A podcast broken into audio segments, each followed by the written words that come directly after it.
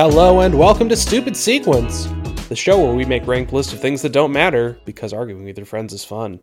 I'm your host, Josh. And I'm your host, Scott. This is our ninth episode, and we'll start with a quick summary of what the show is. The goal of each episode is to create a ranked list of something, usually media related. Scott and I will pick a topic before the show and each come prepared with a list of 10. In the first segment, we'll talk about the first five items from each of our lists in detail, why we feel they fit the list, why they're meaningful to us, or maybe some interesting facts about them. From there, we'll use the second segment to briefly mention the remaining items on our separate list before going head to head and arguing over which items belong on the official top 10. This week, we are talking about the top 10 female TV main characters. Oh, crap. Was that? Uh, Scott, we talked about this. mm, I even mentioned it last episode. main characters. Yep. Yep. We're good. All right. I'm, re- uh, I'm ready. Hold on. Wait. Yeah, I'm ready. Okay. We'll, uh, we'll cut to prep time for Scott. And here we go. We're recording this much later than we originally anticipated because I've been sick. It's only vaguely noticeable, I think. For- fortunately, not COVID. I think just That cold is symptoms. pretty fortunate, but it's been but still garbage. not fun. It, honestly, it's not that. Has not. I've not been that sick, but uh, just lingering. You know, lingering crud. Not a fan. Hmm.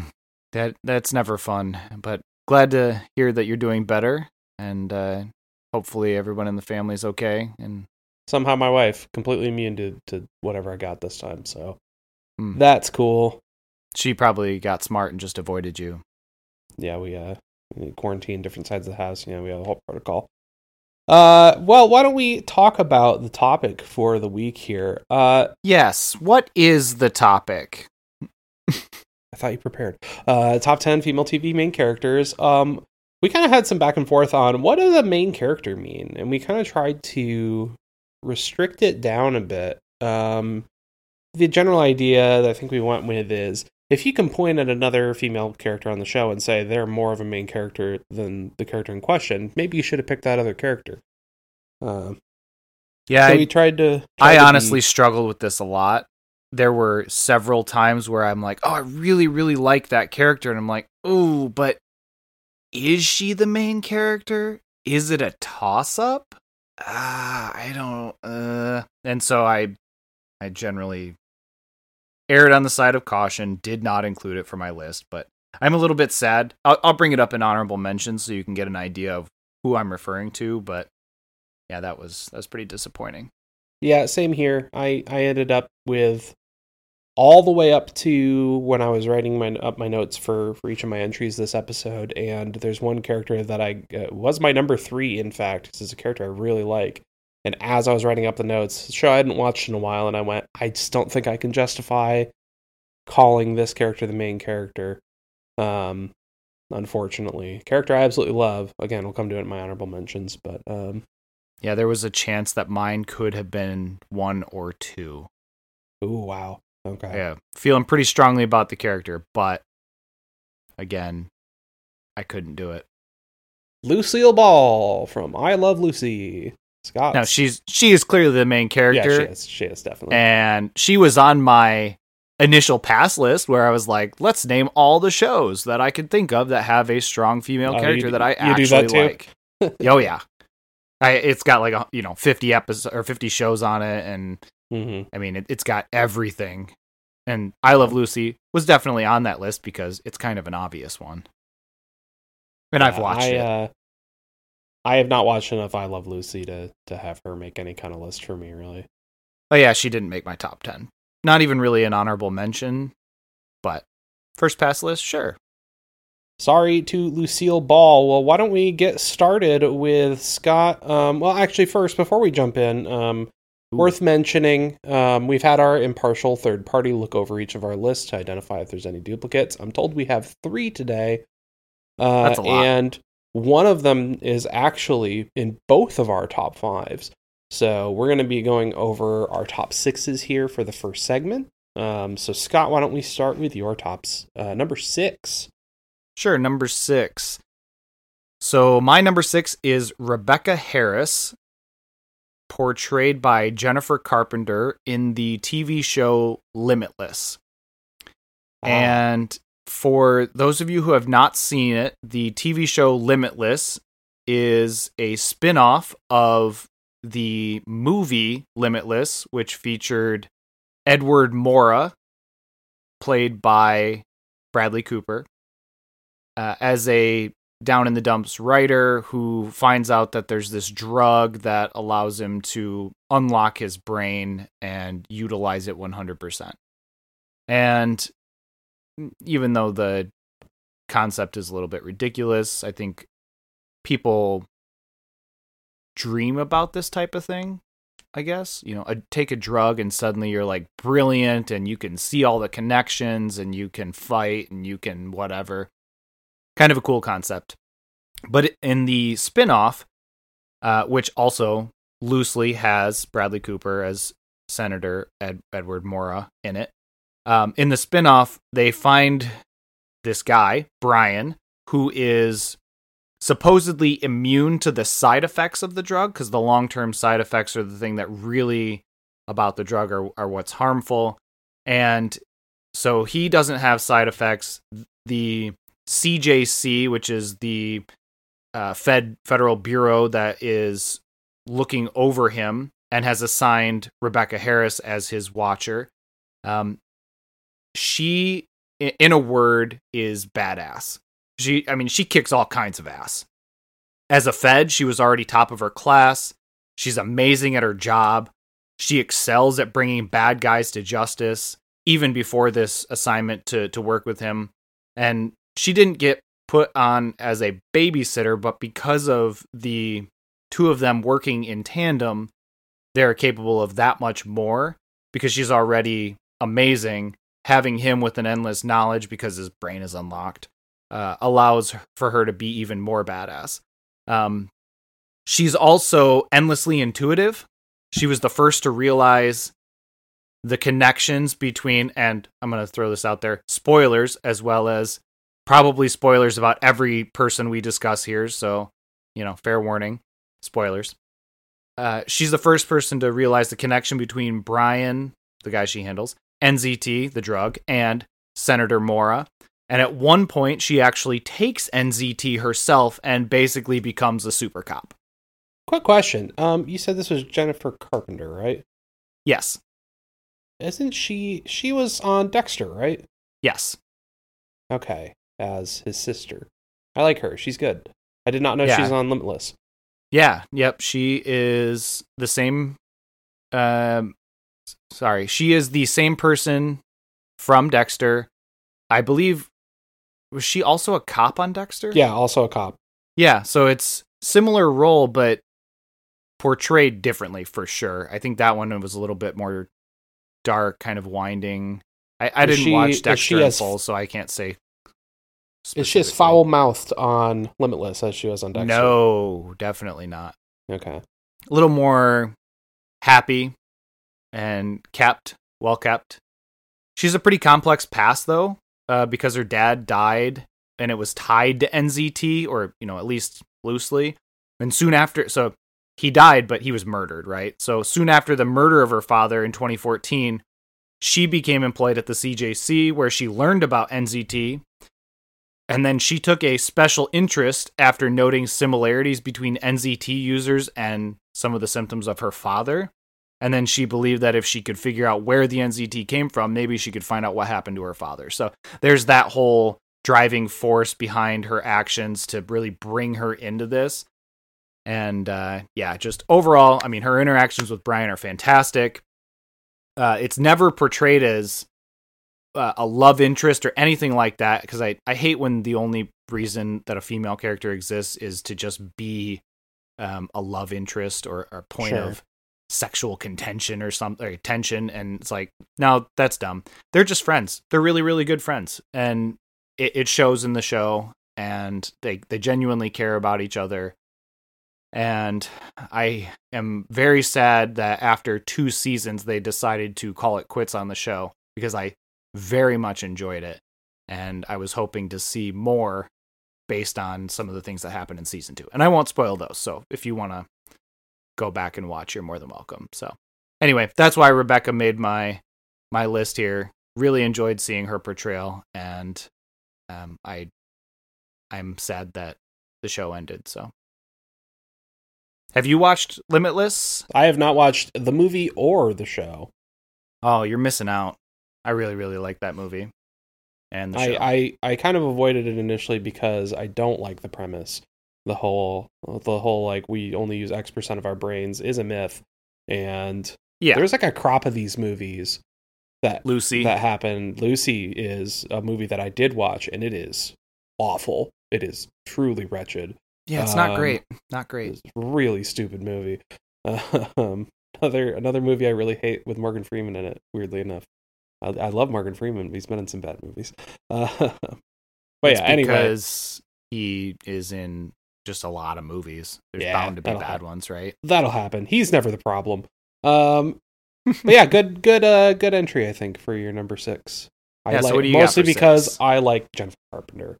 My number six, my number six yeah. is a little bit of an unusual character, uh, very over the top. Her name is Nadja of Antipaxos, and she is on What We Do in the Shadows, portrayed by Natasha. I'm gonna butcher this last name, Demetriou. I do not know. I'm not Greek. Uh, but yeah, she is uh, a vampire uh, from Greece. Originally, she's hundreds of years old and is absolutely hilarious. Uh, what We Do in the Shadows, in my opinion, one of the funniest shows running right now. I, my wife and I watch it pretty religiously, um, and she is just a very, very funny character uh, very goofy, very over the top in a way that kind of most of the characters on the show are, but she's kind of in a dis- she's distinct from the others. They have they they do a pretty good job of having these very over the top, silly vampire characters um, kind of be very distinct from each other.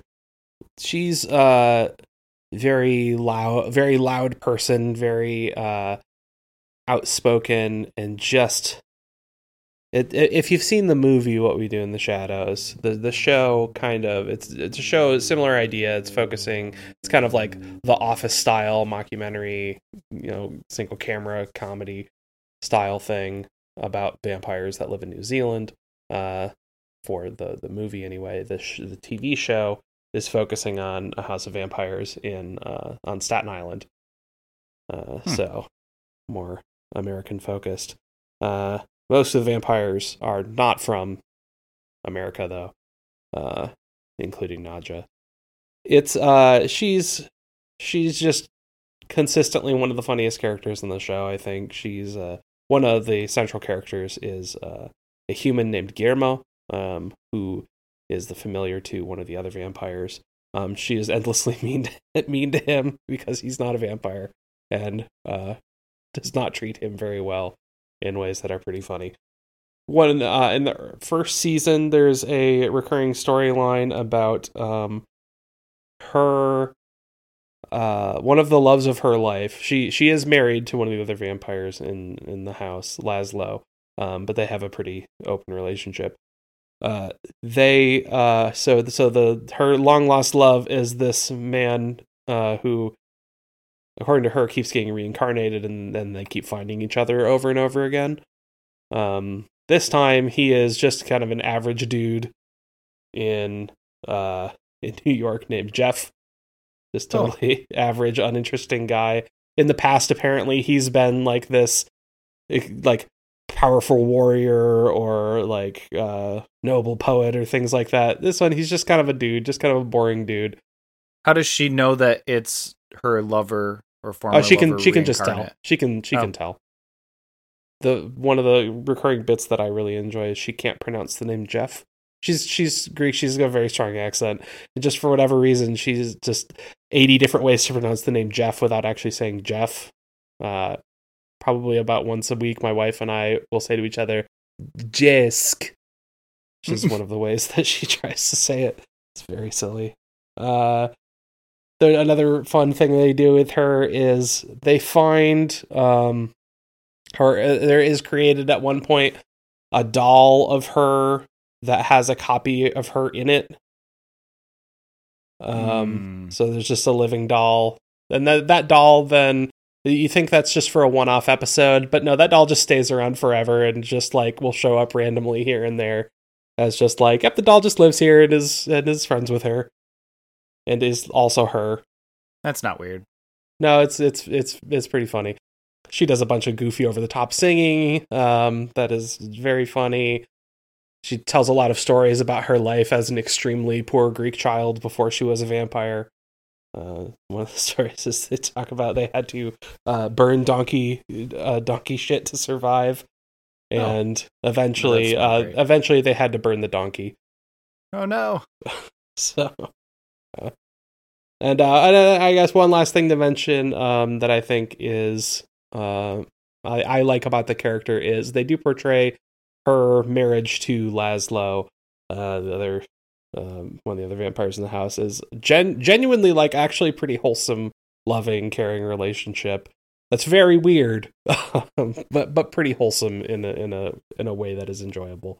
So very good show, very good character. Highly recommend it if you like dirty humor and uh and and very funny writing. Would you recommend the movie or the show? Both, More. honestly. I think Okay. the sh- I think the show is better overall.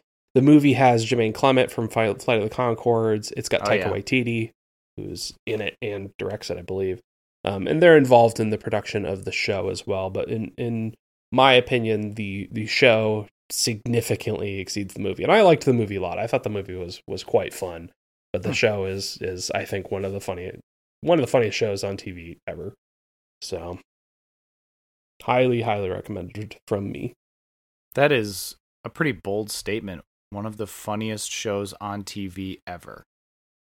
Makes me laugh every episode. Okay, fair enough. I'll have to look into it. I as you were describing it, I was thinking this seems like a show that my wife would enjoy. It's so I'm really gonna I'm gonna look into it and see if maybe it's something we can watch at some point. You know, when I could I could go on for way to too long, something. way too long about what we do in the shadows. Okay, well Uh, let's move on then. Anyway, yeah, let's jump over to your number five. Sure, you've probably never seen this show. Uh, it is Korra from The Legend of Korra, uh, as had- voiced by Janet Varney. I had considered it, uh, considered Korra, but definitely did not make my top ten.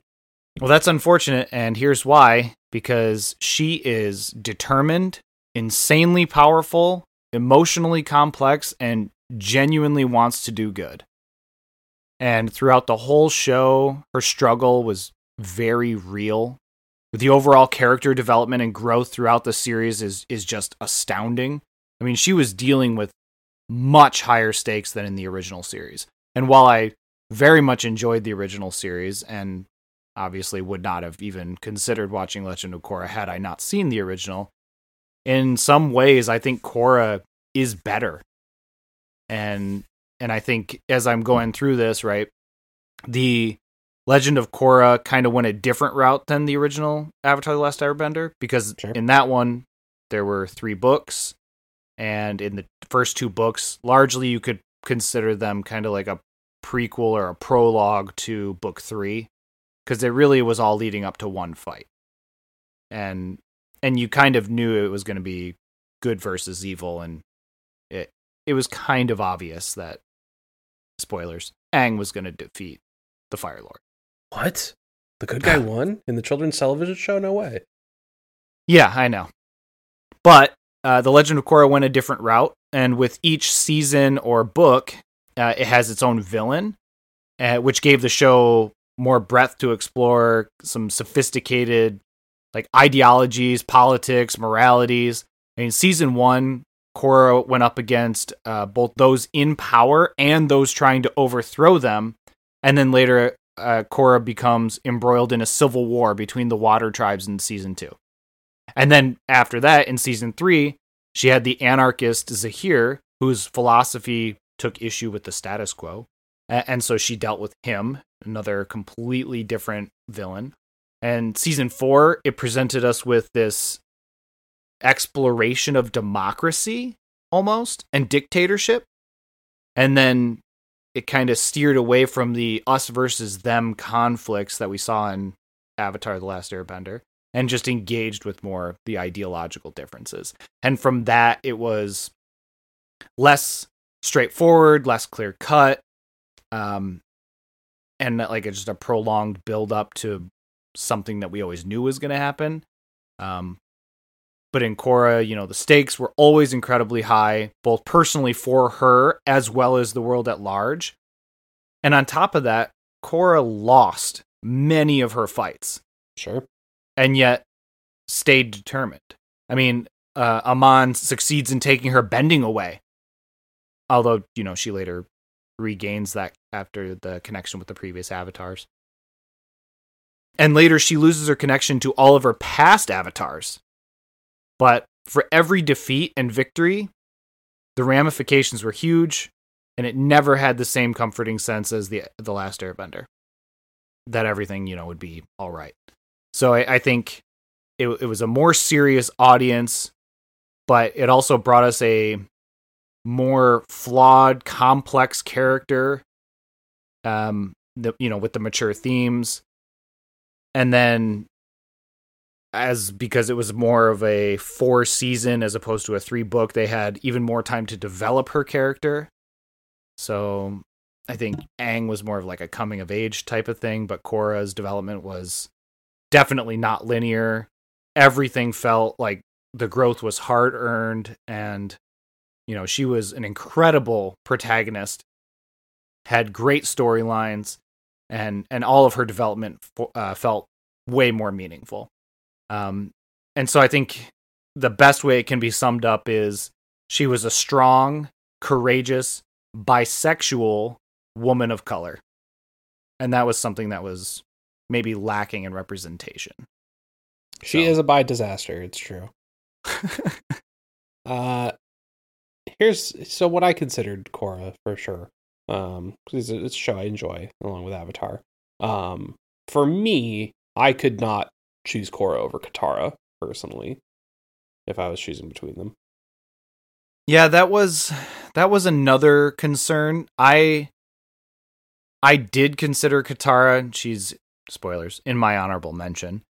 But mine as well. I felt I felt like Korra overall because of the more mature themes and maybe that in, in a way is my own personal connection to the show because when I first watched the Last Airbender, I was a little bit younger, but as I watched Korra, I was, you know, it had been a few years and you know, they're coming out with this new series that is based on the original that I really liked, but it was a little bit darker, a little bit more mature.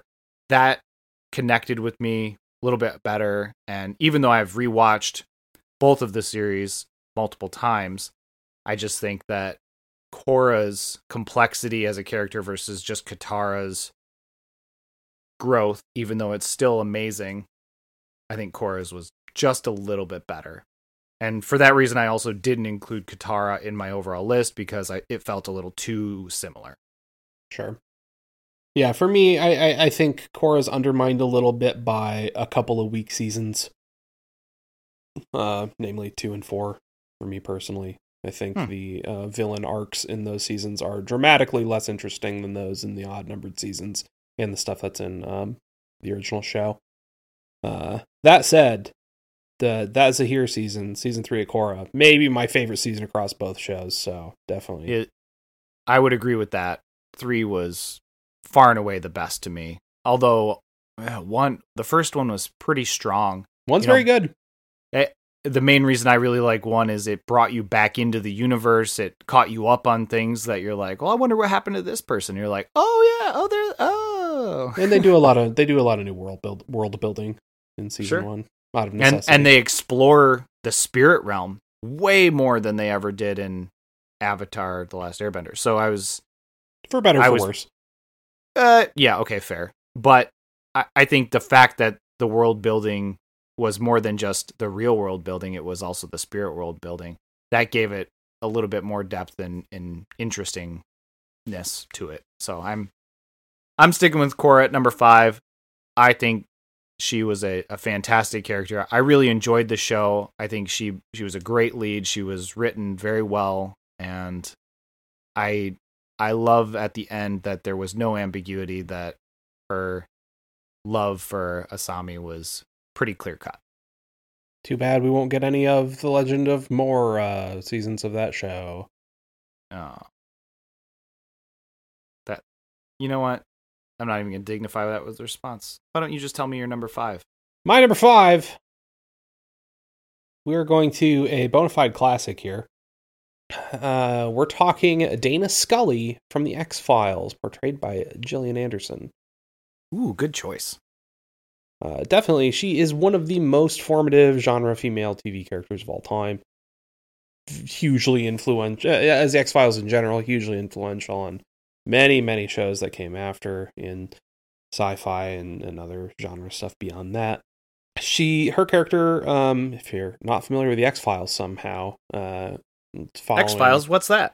Uh, it's following the investigations of FBI agents Dana Scully and Fox Mulder uh, as they investigate cases bordering on the paranormal and supernatural.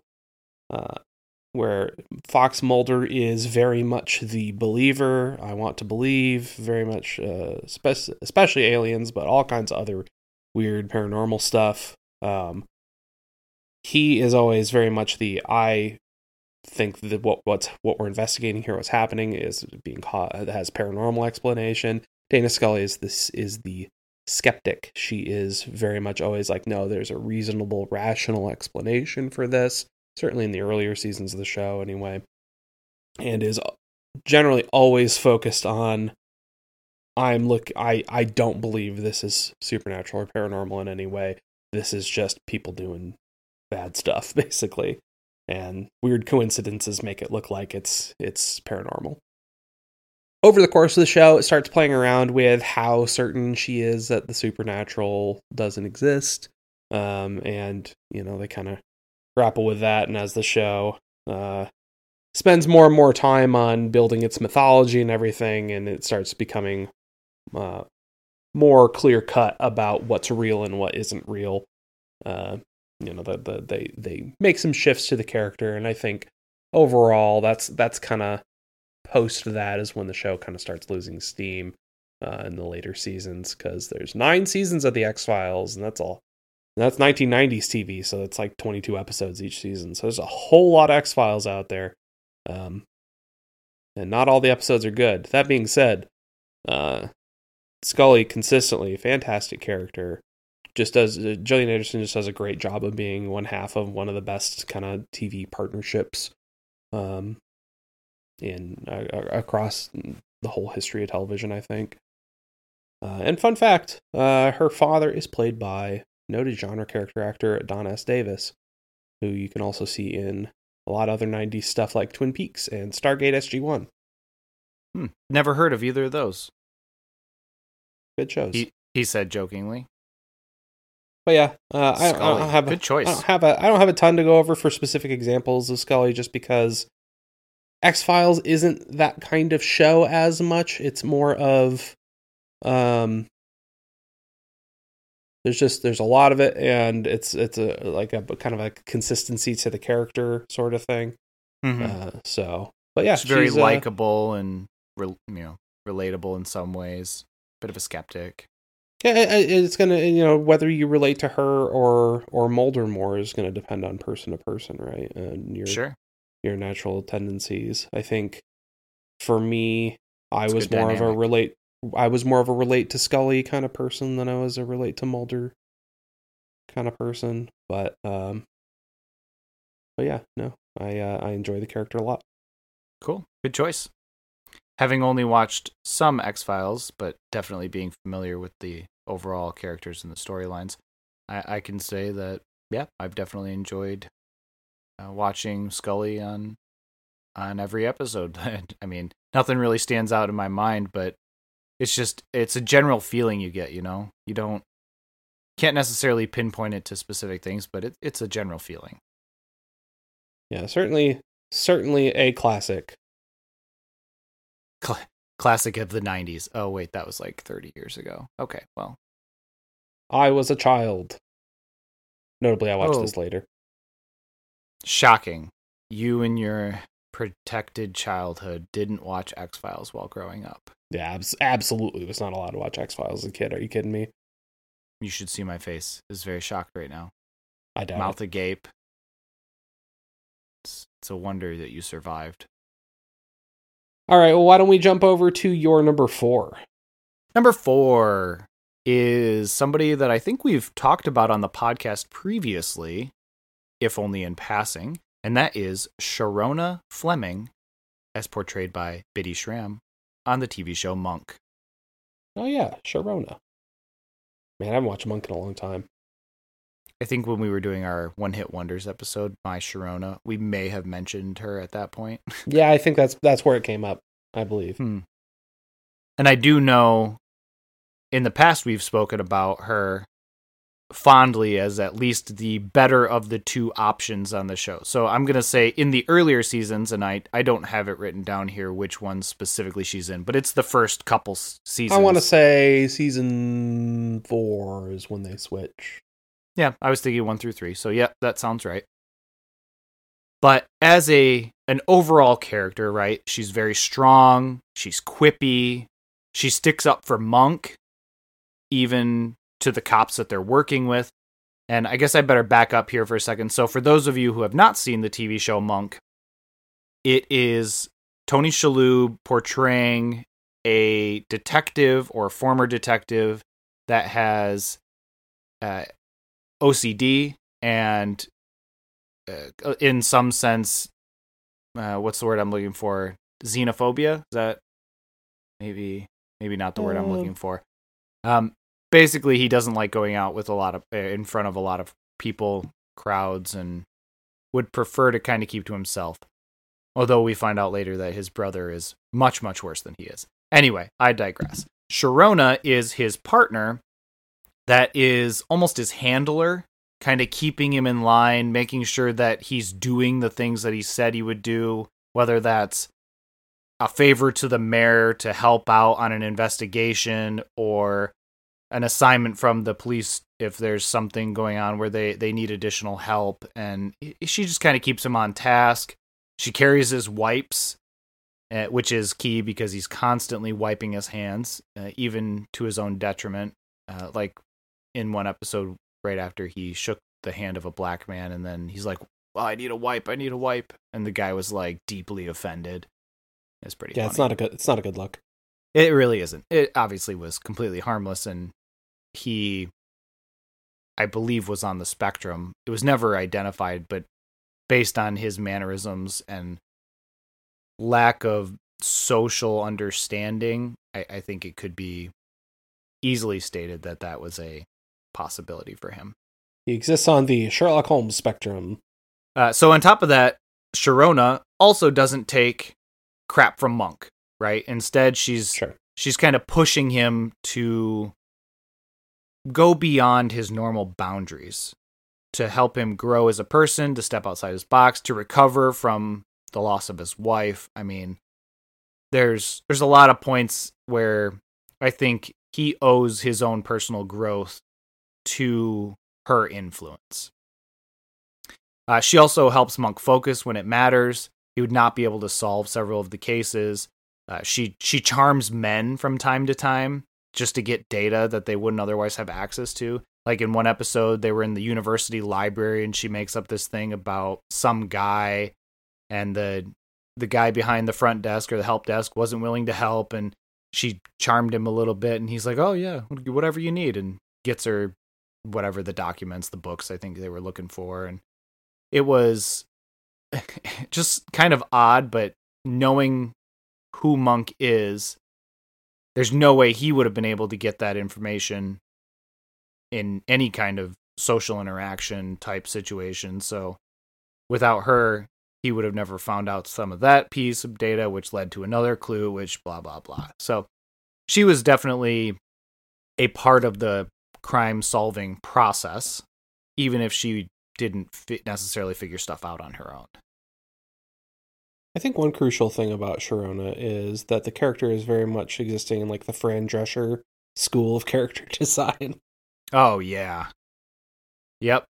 Like she was talking crap to the bad guys and you know, just, just giving them their comeuppance and hearing it from her, she's like, "Yeah, take that." Yeah.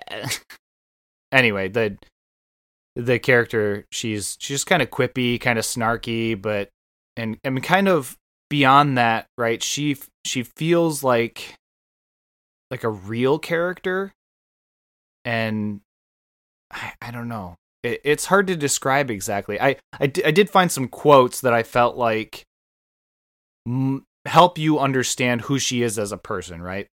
Sure. So, uh, one of them, for example, just shows how well she knows her employer, Adrian uh, Monk. Uh, she said Adrian Monk would die before he'd crawl through mud and garbage. And that's just, I mean, yeah, that makes sense. And they were trying to figure out, like, oh, where did he go? Oh, he probably crawled through this. She's like, no, he would die before he did that. Uh, she also kept Monk honest. And she said in uh, one of the quotes, I know money doesn't matter on Planet Monk, but I have a kid that expects three meals a day and sometimes gets sick. If you miss another paycheck, I'm quitting. So she's like always kind of threatening a little bit. With it, it's almost like a contentious demeanor towards him. Usually, you know, pretty harmless, but largely it was like, you know, I'm only here because I need money and you're helping pay for me to take care of my kid type of thing. Sure. It's vaguely antagonistic. Yeah, exactly. And at one point, she named a dog after Monk. And the quote was, It seemed to fit. He's nervous and always cleaning himself. You should be flattered. um, so, yeah, she's just really down to earth, relatable.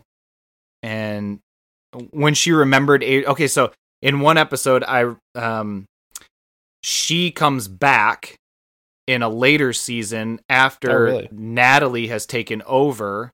Um, and it was, um, I think it was called Mr. Monk and Sharona, right? It, it was an episode where they followed Sharona, uh, Monk, and Natalie, the new replacement for Sharona in later seasons, uh, as they looked into the death of Sharona's uncle. But the case proved to be pretty complicated, uh, more than initially thought, which is kind of like the premise for every episode, it seems like. But sure. Sharona's uncle has supposedly died in an accident at his golf club, but the more that Monk investigated, the more it looked like it was an insurance scam gone wrong. Um, yeah, so completely weird thing. But at one point, Natalie was listening to Monk and she made this face, and then Sharona's quoted as saying, Oh, I know that look. I remember that look. I hate that look. so just dealing with Monk, like she knows the kind of crap that he gets into, and she's got to keep him in line. And he's kind of like a man child to her, like a second, much older son that she needs to take care of. But, and I think that was actually one of the psychics that they saw in an episode alluded to that. And, you know, Monk, Monk's like dismissive of psychics. Oh, they're a bunch of hooey. And Sharona's like, no, no, I found out my second husband was cheating on me with. The-. Anyway, it's just like just a an interesting alternate character that played off of Monk very well, and I really enjoyed her as a, a sidekick to Monk, but definitely the lead in that show next to him, and uh, superior to Natalie, at least in my opinion. Yeah, I only think I think I only ever got through like season five ish of Monk before falling off, but I do remember uh, liking Sharona more than than the uh, the replacement. Yeah, what was her son's name? Benji. Oh Which- yeah, I think you're right. Just she's the way she said it always kind of sticks in my mind. Benji. And like, I don't know. I can't do it justice, but anyway. Yeah. Yeah, that's my number four. Sharona Monk. Good pick. Thank you. What do you got for four? Uh, my number four, uh, we are going to another cable show here. Following up on yours, this is FX uh, Sons of Anarchy. Uh, we're talking about Gemma Teller Morrow, played by Katey Sagal. I have not watched this show. if you're not familiar with Sons of Anarchy. Uh, it's Hamlet. That's the whole thing. It's it's Hamlet, but bikers, biker gang. Um, Oh, okay. and uh, and Gemma is Gertrude, uh, Hamlet's mother. So that's that kind of gives you the foundation for the character if you're familiar with Hamlet at all.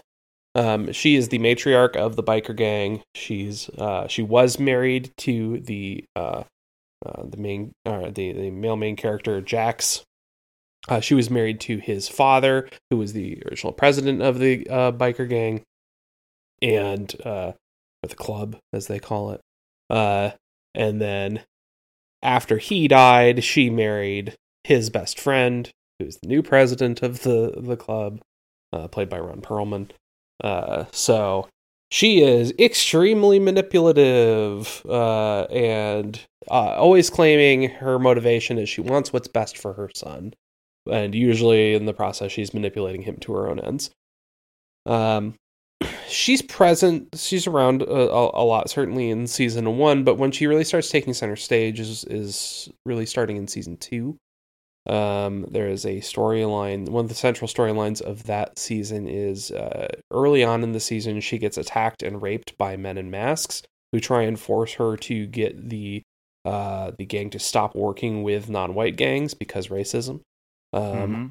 She decides not to, and then ultimately also decides to keep that it happened a secret because if uh, the her husband and son found out, uh, basically that would end up starting a war um, to, as they enact violent revenge uh, for what happened for to her, and she doesn't want that to happen, so she keeps the whole thing secret, which is uh, a tremendous emotional struggle for her for the rest of that Man, season. my God. Um, Talk about a trigger warning. yeah, and the the acting uh coming out of Katey Sagal in uh, that season is just incredibly superb, and and it's kind of from that point on where I was like, okay, this character is extremely good, extremely well written, extremely well portrayed. Uh, I uh just really love her throughout that whole show, but especially from that point onward. Um, and throughout the rest of the show, she's she's a very major player in events that are going on. Um, just constantly trying to twist things to her own ends. Basically, she's an unquestionably selfish and mean spirited person in a lot of ways, but also she's so compelling that you can't help but root for her a lot of the time. Gemma, consistently one of my favorites, if not my favorite character for most seasons of that show. Excellent. I, I, to be honest, didn't really know what Sons of Anarchy was about. Now that you've explained that it's basically Hamlet, it definitely gives me a much better sense. And I had no idea. I just thought, ah, it's a biker show, biker drama. It's bikers and crime, and their their big thing is that they uh they're gun dealers. They sell guns Mhm. um illegally, of course. Um what? but their their big thing is is that they hate drugs, no drug trade in the town where they they like uh refuse to let any uh drug trade happen in in the town of Charming, California, where they are Hmm. based out of. So they kind of have like an uneasy agreement with the local law enforcement on, well, they're up to some dirt, but you know that they're at least keeping the drugs out of town. hmm. So Interesting. So they're Yeah. moral in some ways, but less in others. yeah, ultimately, I mean, they're generally it's a show mostly about bad people. But How many they're- seasons they're are in compelling. this show? uh, I want to say like seven. I think. Okay. Pretty long running since I show. watched it. It's over now, I assume. Yeah, yeah, it's seven seasons. It finished uh 2015, I believe. It's hard to say if this will be a show that I could get into. I mean, there's so so many shows that are just lingering. You have to watch all of them, every show. Yeah, apparently, I'm I might regret it, right? I've clearly watched every show that you've ever mentioned. So, Well, yeah, that's that much is true. all right. Well, why don't we jump over to your what number three? That's what we're on. You're number three. Hmm, number three, number three. Are you sure? Uh, before we get into that, are you sure you don't want to take a break real quick? And Oh yeah, it's probably a good idea. Let's take a break. Uh, and we'll come back in just a minute to continue talking about our top tens. Stay tuned.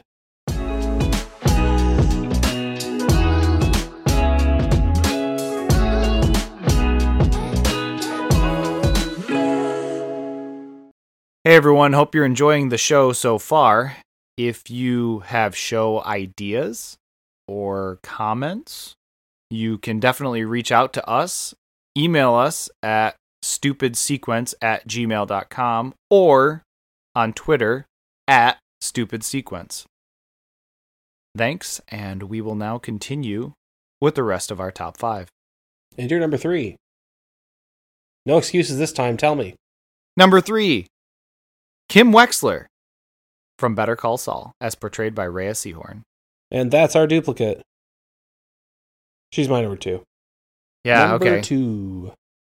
I had a feeling she would definitely be in your list. I mean, we've discussed her before, even on this show, uh, when we were discussing Better Call Saul as a spinoff. I have since finished the show. I believe when we watched that, I was only in like season three or something, season four. Um, we've we've finished the show since then. Okay, well, let me be careful here because I have only watched through season five. So season Oh, six okay. is the You did not final season. It's not on Netflix, and Ah, okay. see. I have not dedicated time to any sort of mm, Buccaneer activities to get the show. understandable. Hey, Kim's really good. Kim's extremely good. Yeah, I mean, she's just she's just genuinely a good person. Well, she at least starts off as a good person, kind of in a world of evil. Like she's more focused on the pro bono clients, not the money makers. But I think one of the things that I really enjoy about her as a as a character, not just because she's so well written and and and well acted, but largely going into this, like we know Jimmy McGill's fate. We know he becomes Saul at some point. We're we're kind of, you know, watching that progress. But she has a front row seat to that entire process hmm and we have no idea what her fate is. Is Yeah, like she's not- one hundred percent Breaking Bad. unknown. Yeah, She so she's she's totally a new character and easily I think the best new character in the show without a doubt.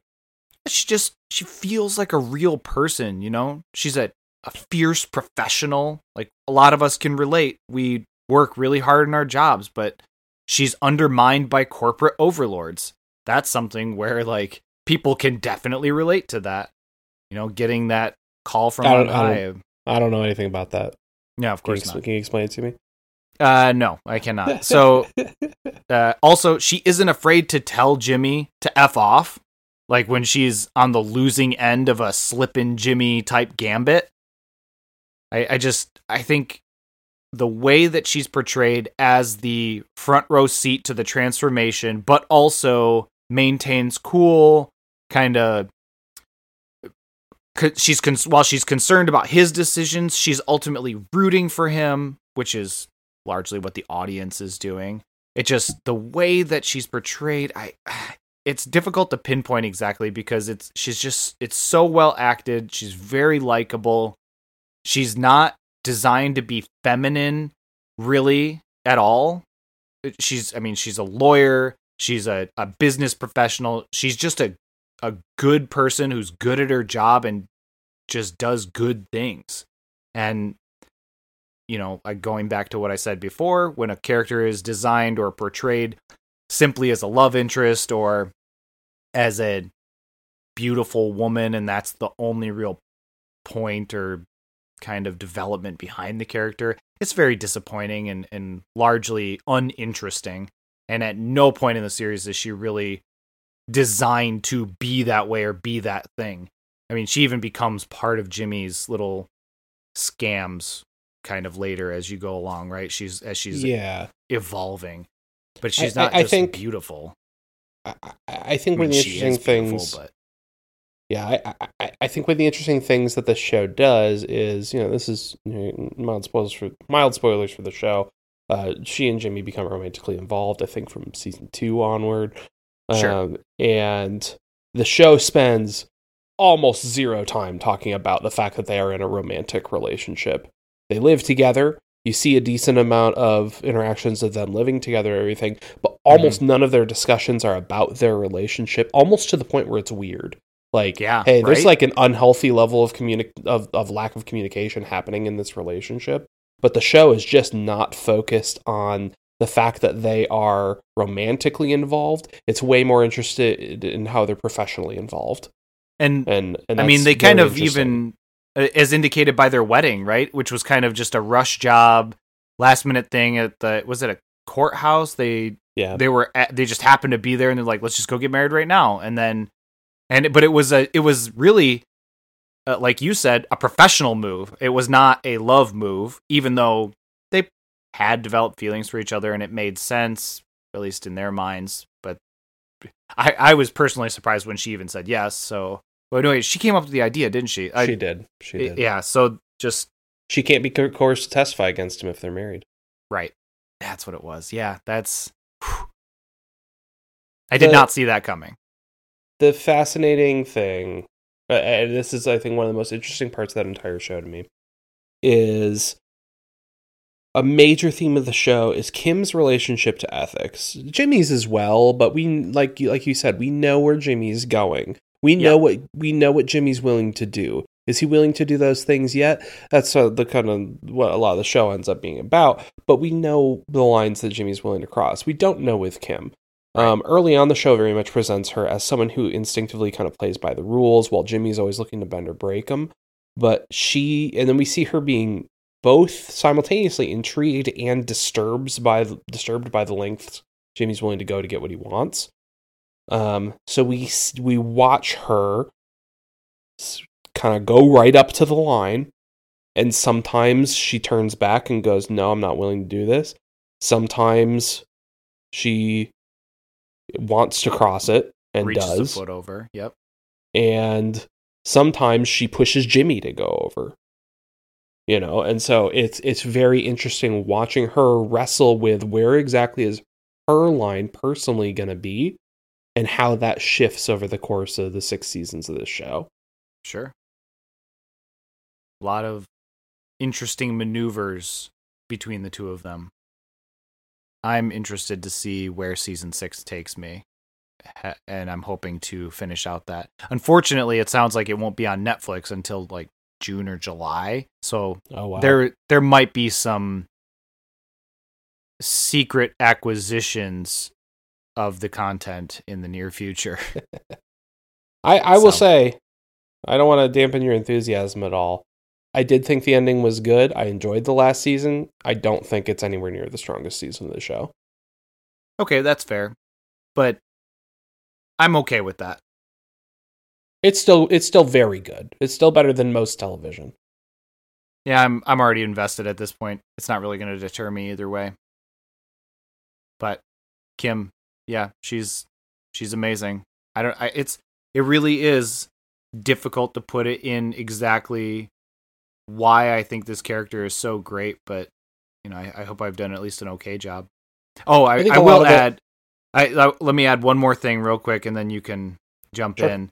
Her interaction with Lalo that uh at the apartment Yes, um incredible. when Jimmy scene.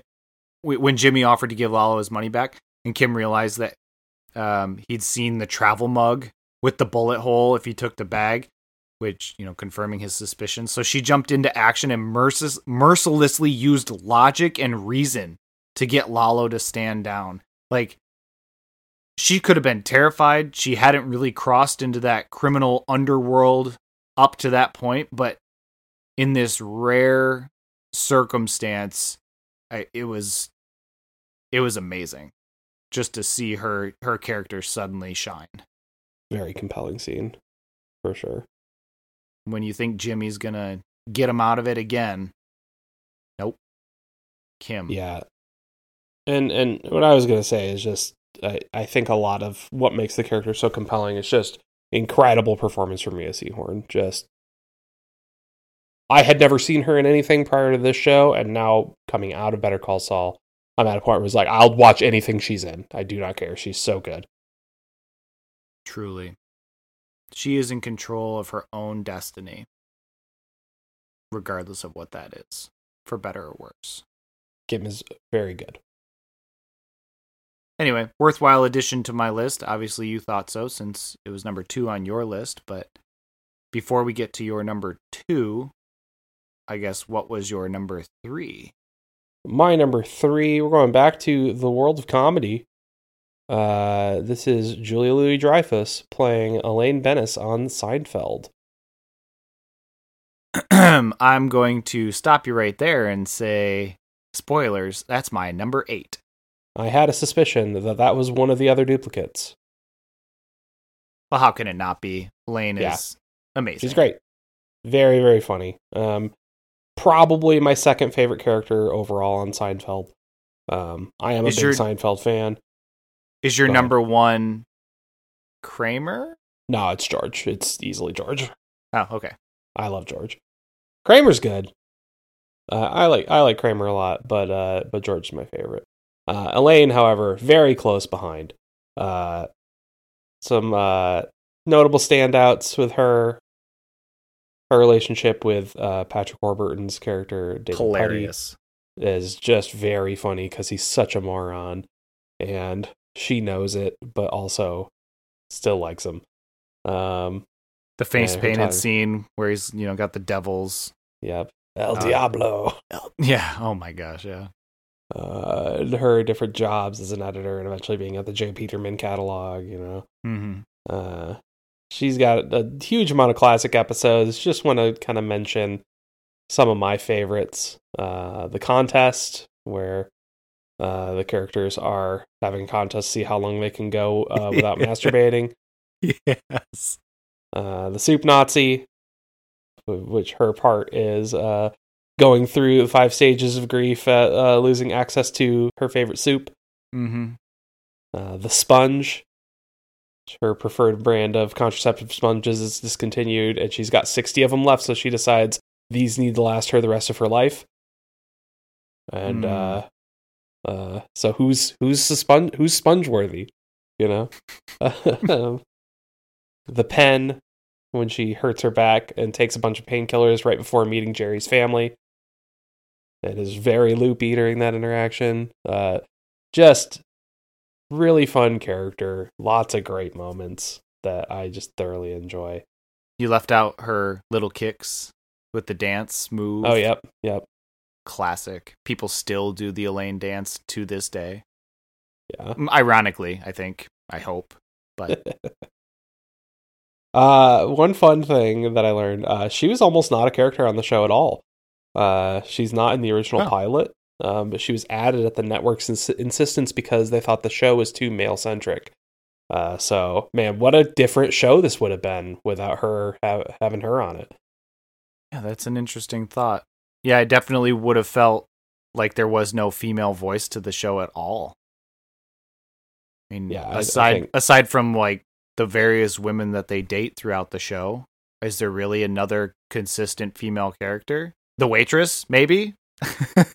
the the same waitress they get every time they go to the diner?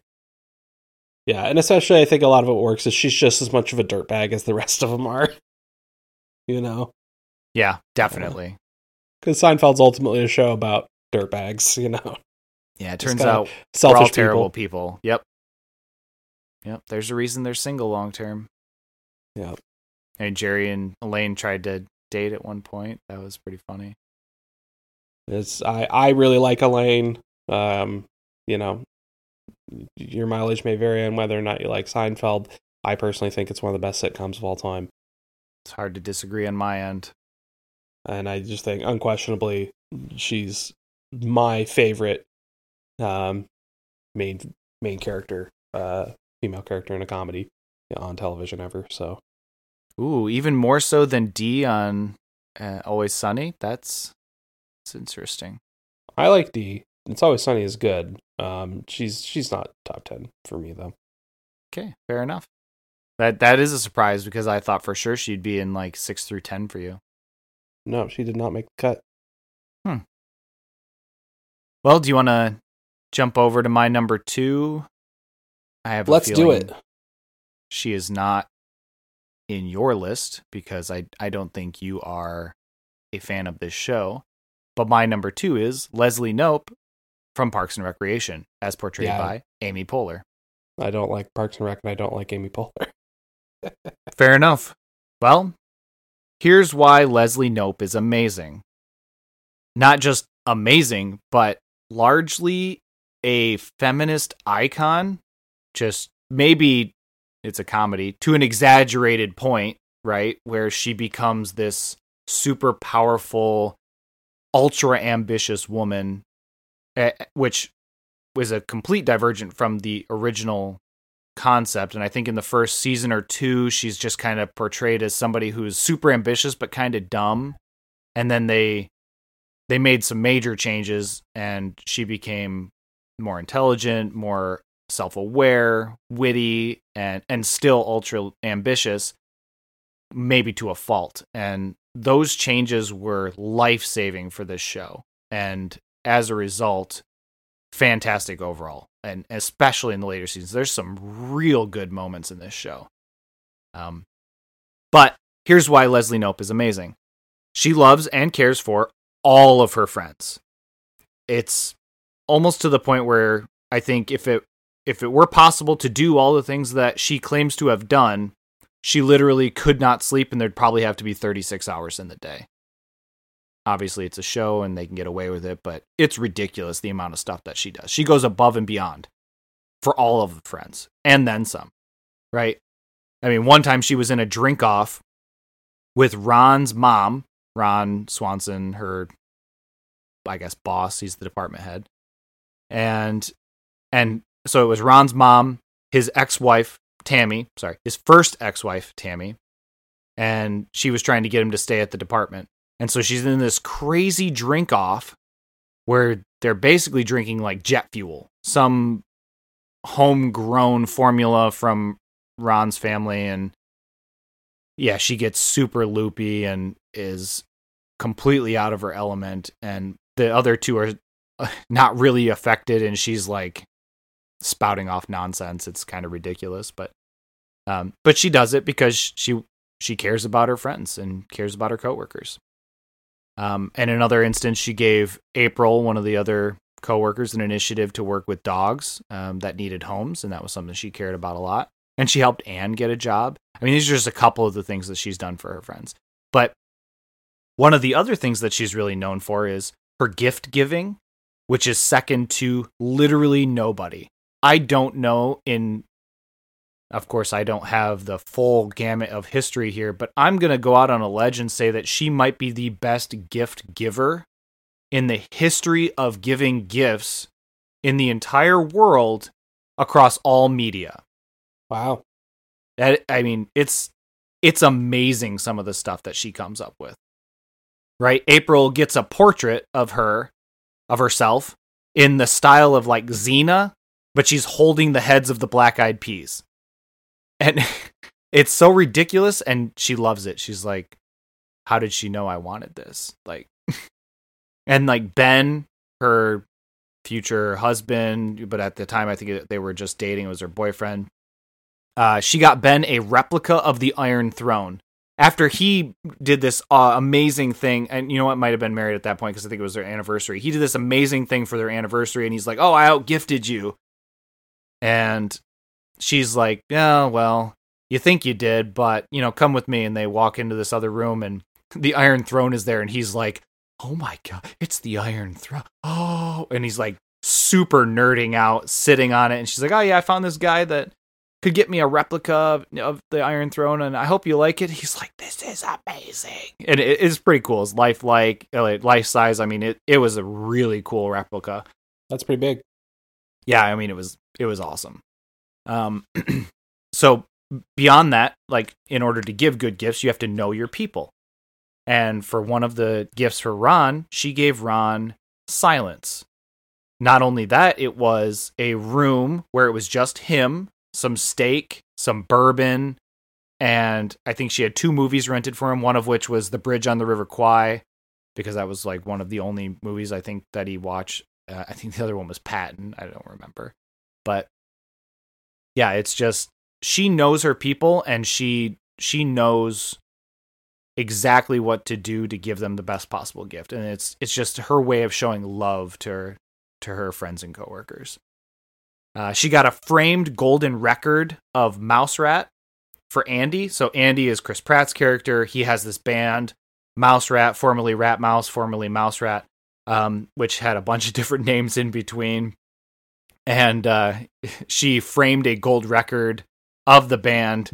And it's he's like oh over a hundred sold which is just ridiculous. Like why would you frame this? Um donna one of the other characters got this personalized leopard printed robe with pink feather cuffs with a custom engraving on the back. And it says you can get it which is just why would you ever do that but she loved it it was perfect is every single time she gives a gift, it is literally the best thing that person has received in their entire life. And sometimes it just one ups the previous thing that she had given them previously. It's a pretty good track record. Yeah. She gave Ron the ability to close the doors to his office with a remote. So that way he didn't have to get up from his desk and he could That's keep handy. people out. Yeah. Uh, beyond her people, she also cares a great deal about her town. And when she found out she was actually born in the neighboring city of Eagleton, she was devastated. Like she was running for city councilor at the time and she's trying to to win this bid and they found out, "Oh, we found you're not actually from Pawnee. You're from Eagleton. And she's like, no, no, that can't be. And she goes to confront her mom. She's like, well, actually, you know what? I, I think you were born in Eagleton because there was like, it was a snowstorm. It was unexpected, some random reason. And she's like, oh my God, my whole life is a lie. And she has to wrestle with the fact that no, she's, she really is from Pawnee. Where she lived. She's where she grew up. It's all she's ever known. She doesn't identify with the people of Eagleton, which are portrayed as very snobby, like elitists, like with a lot of money, very rich kind of neighborhood. But when when she found out about it, they're like, "Oh, I'm sure plenty of other people were born in Eagleton," and she's like, "Yeah, like Lord Voldemort." So she's very much attributing all, all the negativity and the badness in her life and career up to that point, or with everything Eagleton. So definitely loves her city, but she still won the bid for city councilor after a close call on a recount. Um, but not only that, she later goes on to become the regional director of the National Park Service for the Midwest region. And then after that, she was the deputy director of operations at the U.S. Department of the Interior. And then she becomes governor of Indiana. And then allegedly, we learn that she was the president of the United States. I mean, it was kind of hinted in the series finale that it was either her or her husband, Ben, portrayed by Adam Scott. Um, but my guess it I probably say was that's a show's covering a lot of ground here. yeah, I mean, there were- in the later season, it kind of skips ahead several years, and so we do see some of this progression, but then we see a pretty big jump, and it's just alleged that certain things have happened up to that point, and yeah, that there's going to be a president race uh, in like 2048 or something. So I'm going to keep going here and compounding on why she's amazing because she's a wonderful role model to young girls because she was the troop leader of the Pawnee Goddesses and that was basically Girl Scouts or their equivalent of Girl Scouts in the show. And their pledge for joining the Pawnee goddesses was I am a goddess, a glorious female warrior, queen of all that I survey, enemies of fairness and equality, hear my womanly roar, roar. yeah. And their motto was literally, we're freaking awesome. And she designed and created like all of the badges and the the motto and the the pledge and everything for this group so that it could compete with the Pawnee Rangers, which was like the Boy Scout equivalent. But because the way that Ron was running the Boy Scouts, none of them really wanted to be in it. They're like, this is too much work. I don't want to be an adult man. I want to enjoy my childhood. And they're like, the girls are all having fun. And so they all joined the Pawnee Goddesses by the end of it. And it was just an interesting episode. But I, I think the way that it it's portrayed, the way that she handles pretty much every circumstance she's in, she's always trying to do good by her friends, her town, and even though she gets screwed over in a lot of ways and it's just people messing with her constantly whether intentionally or not is irrelevant. It just she's always moving in the right direction. And for that reason as a as the main character to this show i i think it it was an easy pick and one of the first people that i thought of when i thought of this list. So yeah number two on my list.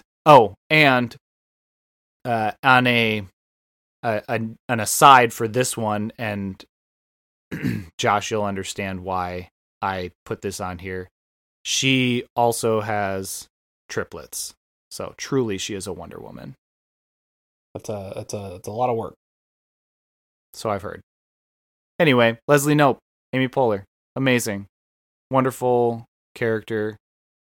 Definitely a reason to rewatch that show. Maybe not the early first, second season, but later. Yes, definitely. I hear that there are a lot of people who like that show a lot. There are at least a few. I also know it's not streaming anywhere currently, which is incredibly Well, that's frustrating. strange. Yeah. But we've already gone over your number two, uh, since it was the same as my number three, Kim Wexler. But why don't we jump to your number one overall? My number one is one that I thought of pretty quickly after we decided that we were going to do this as our topic. It is a show that I watched uh, relatively recently, about a year ago. This uh, the show in question is The Leftovers. Uh, the character is Nora Durst, played by Carrie Coon. So, The Leftovers, what this show really breaks down to is it's an examination of grief and what it does to people on an individual level and society at large. If you're not familiar with the show, I am not. The Leftovers is essentially most people I think are more familiar with uh, the Avengers movies with Thanos, where he does the snap and wipes out half life in the universe. This is a similar but much less dramatic concept. Um, all of a sudden, one day, 2% of Earth's population disappears. Uh, no one knows why. No one has any explanation for it, can, can, can prove any explanation for it. The show is fundamentally not interested in, for the most part, in why the departure happened. Characters are, certainly, but the show itself isn't. The show is much more concerned on concerned with the grief that comes along with this. 2% of the world's population isn't enough that everyone lost someone, but it's enough that most people, if they didn't lose someone, knows someone who did. What does that do to the world, basically? Nora Durst is a woman in this show who is a very rare case where not only did she lose her husband, but also both children disappeared in the event, which uh, is generally called on the show the sudden departure. So she, her whole family, just gone um, in an instant. She, uh, the show takes place um, a few years after the event happened, and she, at that time, the show picks up. She works for uh, bureau of the government called the Department of Sudden Departure. Uh, she's a fraud investigator, and much of her work involves interviewing people who claim to have lost loved ones in the departure to try to determine if they're being truthful, or even if they believe that their their, their loved ones lost in the departure, maybe it's for a different reason. This is important because people who lost immediate family members are given financial compensation um, Hmm. for for this from the government. So it's it's very interesting because you know she has experienced this incredible loss of her husband and children are just gone. No clue why. Then her job is figuring out if people are lying about going through the same experience. Uh, so she's uh, she's pretty pretty passionate about it. Is it a significant amount of money? Yeah, it's significant. I don't remember if they actually say an uh, um a specific number, But the tone a, of it. It's a, yeah, the tone is that it's a significant amount of money. I don't know if they're giving away like millions of dollars or anything, but probably certainly thousands. We see her uh, become involved in a relationship with the other main character, Kevin Garvey. Like like we said before, we're gonna get, kind of get into spoilers here. I'm really gonna try to not spoil much of anything past part of season one, just because I don't want to spoil the show for anyone because it is so incredibly good.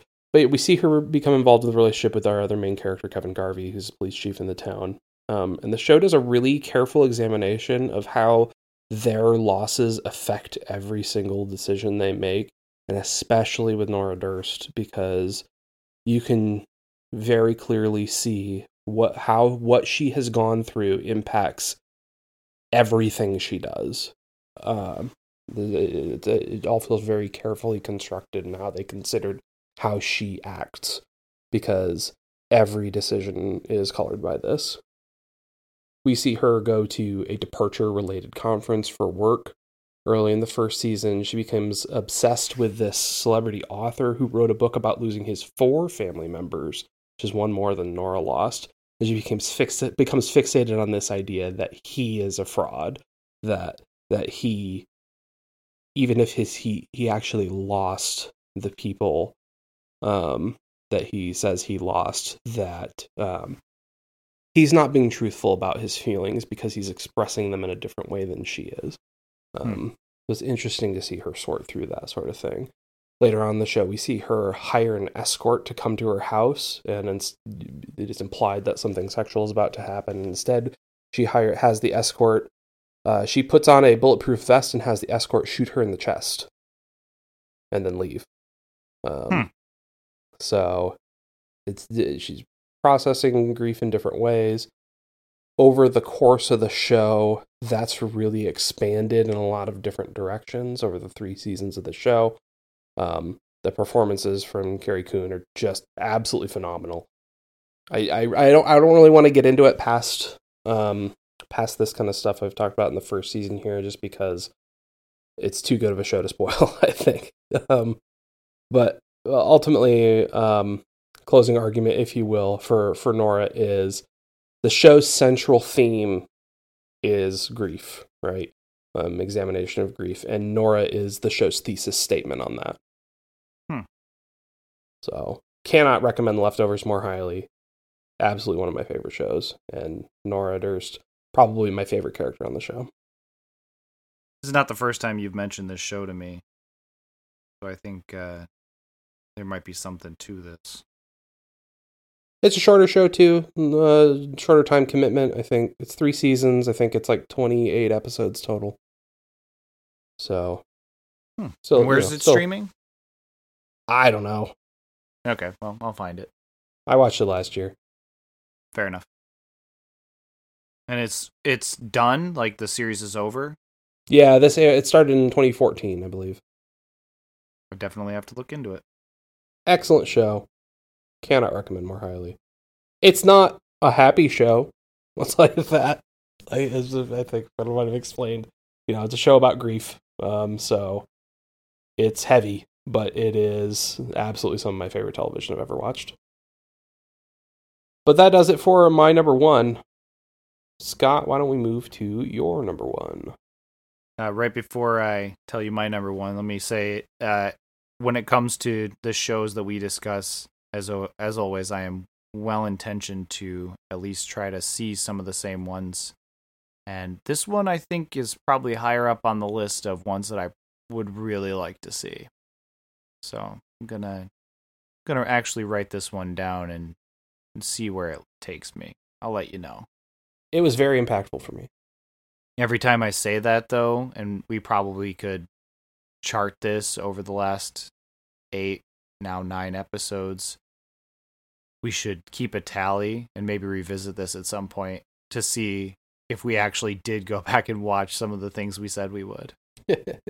what we That's need me. is you need a hyperbolic time chamber. Let me work on that. Go in there for a day, and then it's actually a year. You can watch as many shows as you want. I, while I lift weights, Goku style. Okay. Anyway, make sure you, make sure your weighted training gi is on. You're number one. Of course. Number one is one that I know you also really like, so I'm expecting this to be somewhere on your list. Number one for me is Deputy Molly Solverson. There we go. You from correct. Fargo, season one, portrayed by Allison Tolman. I was not expecting this to be your uh your number one. It it was a bit of a toss up between really my top three. They were all really close in my mind, but Molly edged it out. There was maybe it's recency bias, but something about her character is just so so homely and likable, but also she's not taking crap from anyone. And and I think well, let, let me let me just get into it. We can go through some of the specifics here, right? She mm-hmm. is easily the best detective on the squad, right? The only I believe the only female, but easily the best on the squad. Definitely better yeah. than Bill, uh, who is the chief. Um, portrayed well, by yeah. What? I was just gonna say she's certainly the only member of the police force who's remotely onto anything real that we see in the season. Everybody else is not taking the case that seriously, very much being presented, taking what they are presented with at face value. That She's the only one who's really going. I think there's more to this. Right, and that's that was going to be my next point. Right, she's constantly challenging the status quo, which is really just basic skepticism and detective work, right? But she also she often has insight into every single situation. And she takes the time to consider all aspects of the case and I think she can see the forest through the trees in some sense, right? She she can see the big picture of what's going on. When I think of a, a great scene where she's connecting all the dots in her mind, it's spoilers right after she was shot. She's in the hospital, and there's a, a window, and they gave her a marker, and she's drawing all of these different pieces of, you know, this guy shows up at this point and has a conversation with this guy, and it connects to this, and then that backtracks to this, but this wouldn't be possible unless this person and this person had spoken prior to that and had told them about this other thing. And it's like, wow, she's really just her brain is really working and she's connecting all of the dots. And the way she's describing it is pretty much exactly how it happened. Not 100%, but she it's like she was in the audience viewing from another chair and could see everything that was actually unfolding. And and that's incredible. Just her insight on that was magnificent. Yeah, part of my part of my take on Molly is I think from my from from my watching of the season, um, she isn't presented as like this superhuman cop, um, mm-hmm. in a, in a way that a lot of main characters in cop shows are. Is like, wow, they're just this incredible, right, unique ability. Like yeah, yeah, yep. She's she's just good. She's just good at her job, and she cares about doing the the work in a way that she's she's competent I think she she has a base level of competence and is surrounded by a lot of incompetence. She's mm-hmm. not I don't think she's performing like these Herculean feats of detective work, but she's doing the work and she's smart and she's processing this stuff well in, in a way where no one else is even trying. And that and so she she ends up very compelling um as a result. Definitely. Yeah, she's she stands out. I, I remember you had recommended this show to me and I watched the first season and I remember talking to you about it kind of as I'm going through the episodes. Mm-hmm. And I remember my journey unfolding and just really, really liking her throughout that entire process. And I think I told you as much during the the conversations we had about it. But it, it really beyond the character, Allison's acting is spectacular. Just mm-hmm. Really, really good. And like through said, the thick through the thick Minnesota accent. Oh my god, that's what really sets it over the edge. I mean, uh-huh. that accent is done to a T. All the mannerisms, the the specific lingo that they use. Uh, one of the Midwest things that I can relate to as somebody from the Midwest that very much comes up is our use of the phrase "yeah, no." Which mm-hmm. is yep. to say, yeah, I recognize what you're asking, but no, the answer is no. She's like, oh, oh yeah, no, uh, that's not gonna happen. You're like, oh my god, such a Midwest thing. So Oh, many yeah. Midwest things. Oh yeah. Oh oofda. Oofda. but okay, so let's let's get into a couple more things about her, right? Yeah. She she shot the hitman, Lorne Malvo, twice in a blizzard? Like Yeah. that that was pretty incredible. As a, another indication of her character, her first reaction when she wakes up in the hospital after getting shot is that she had the bad guy. She was so close. Mhm. And that was just why is that the first thing on your mind? You just got shot in the spleen. But that's what she cares about. You know, she's she's got a focus, she's got a determination, she's not afraid to get physical. Um, she's polite to suspects, even when in my mind she really shouldn't be, but she shows a, a level of professionalism that I think is not as common as people maybe think it is. Um, but you know, even when she's questioning, she's doing it very politely, and maybe that's just the Minnesota Midwest type of politeness coming out. But just, it's like, oh, oh, well, tell me about that. Oh, interesting. Oh, and like she's connecting dots, and I'm sure she's being very skeptical of the the answers, but at the same time, it's just she's not showing that. She's just like, oh, okay, well, tell me about this. Oh, well, oh, interesting. Hmm. Yeah, it's it's very casual in some ways. Mhm. Um, and then one more thing, she is constantly dealing with patriarchal BS. Oh yeah, Right? absolutely. Sometimes it's the traditionalism from like her dad when he was talking about like, oh, you know, you're gonna meet someone, get married, start a family, and she's like, yeah, it- all right, that's nice, dad. Uh, and you know, the police chief Bill introduces her while in a professional setting as just Molly, and she quickly corrects him as, no, I'm I'm Deputy Solverson. Like, what what the heck Mhm. are you talking about? And then you know she refused to make coffee, and she's like, no, I'm a deputy. I don't make coffee. And yeah, I don't know. I think her deadpan kind of police stare, if that's a thing, it, it's just it's really good. It's almost unsettling to the the wrongdoers, wrongdoers, and like hooligans, but it's just a really good portrayal of that. I, I think a critical element of the character here as well is um, she is um, in a way that she she is a plus size character in a way that most female characters, main characters in general, not allowed to be, but also Mhm. specifically like police characters in in um, shows are not allowed to be. Uh, that's that that's that definitely Yeah. struck me as as uncommon. Yeah, that's a really good point. You know, most of the time, if you're a plus size woman in a cast, you are one, not the main character, or two, the comic relief, and that's Yeah, kind of for your sure. shtick. for sure. And and that's unfortunate, but you're right. It's it's not even really. I don't. It doesn't come up. It's just that's who she is. She's from the Midwest. She's a little bit bigger, and that's okay. It doesn't matter. She's still a badass. yeah, great character. Yeah. I think I- I don't think I mentioned it. She's my number eight, by the way. Oh, nice. Yeah, that's uh, good.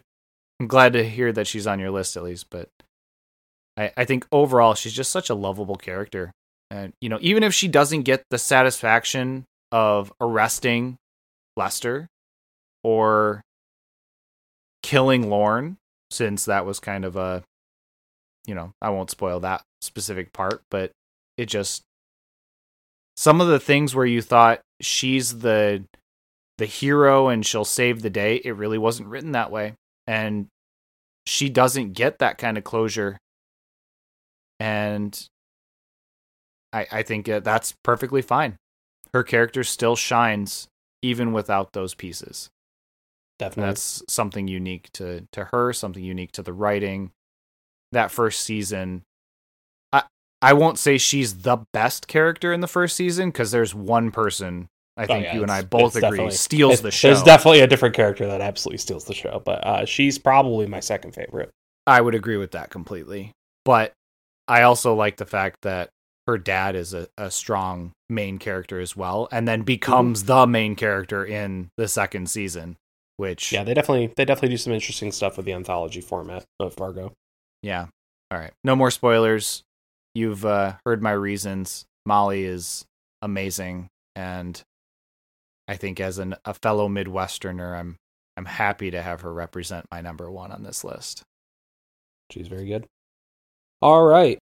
Well, that's our uh that's our top sixes here. We'll Yeah. we'll take another break here before we round out our seven, nine, and ten on each of our lists because we hit the number eights already through the duplicates. How and funny, then, right? uh, and then we'll wrap up with uh, arguing over who belongs on the unified top ten list. So stick around.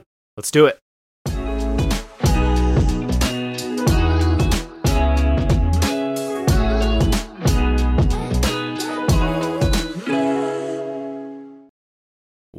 Welcome back, everyone.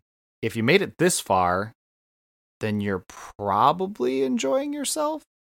At least a little bit, like a just a tiny schmidge. But in that case, a an honest rating, a review, referring a friend, any of those things would go a super long way to help us get the word out about this podcast. I mean, we are 9 episodes in. We are progressing slowly, but surely. We are not being deterred and we are happy to continue, but we'd be even happier if we had definitely. We'd be even happier if we had more people listening to share the experience with. So Thank you again for listening, though. And now we will move on to the rest of our list as well as phase two. Josh, why don't you round out your top 10 with your 7, 9, and 10? All right. Uh, we'll start my number 10. Um, I have uh, Peggy Olson from Mad Men, played by Elisabeth Moss. Have not watched it. Okay, I thought maybe you had. I don't remember, but um, no, she's good. She uh, she's character who starts as a secretary for Don Draper, um, and it's one of our primary windows into the show's view on misogyny in the workplace in the '60s. Um, and then we kind of see her fight to be taken more seriously over the course of the show, and and uh, that definitely goes in some interesting directions. She's kind of one of, for me, one of the most compelling characters on the show, and uh, and one of the reasons I enjoyed it as much as I did. So, uh, Peggy, quite good. Uh, Good number nine is Samantha Carter from Stargate SG One, played by Amanda Tapping. She's the one female member of the team SG One. If you're not familiar with Stargate, they're going through the Stargate to go to different alien planets and and stuff, and they're uh, members of the U.S. Air Force that are doing this. Uh, she's a brilliant scientist. She's a capable soldier, consistently standing up for doing what's right, and just a rock solid, essential member of the team. You know, um, very uh, it can be a very fun, humorous presence as well.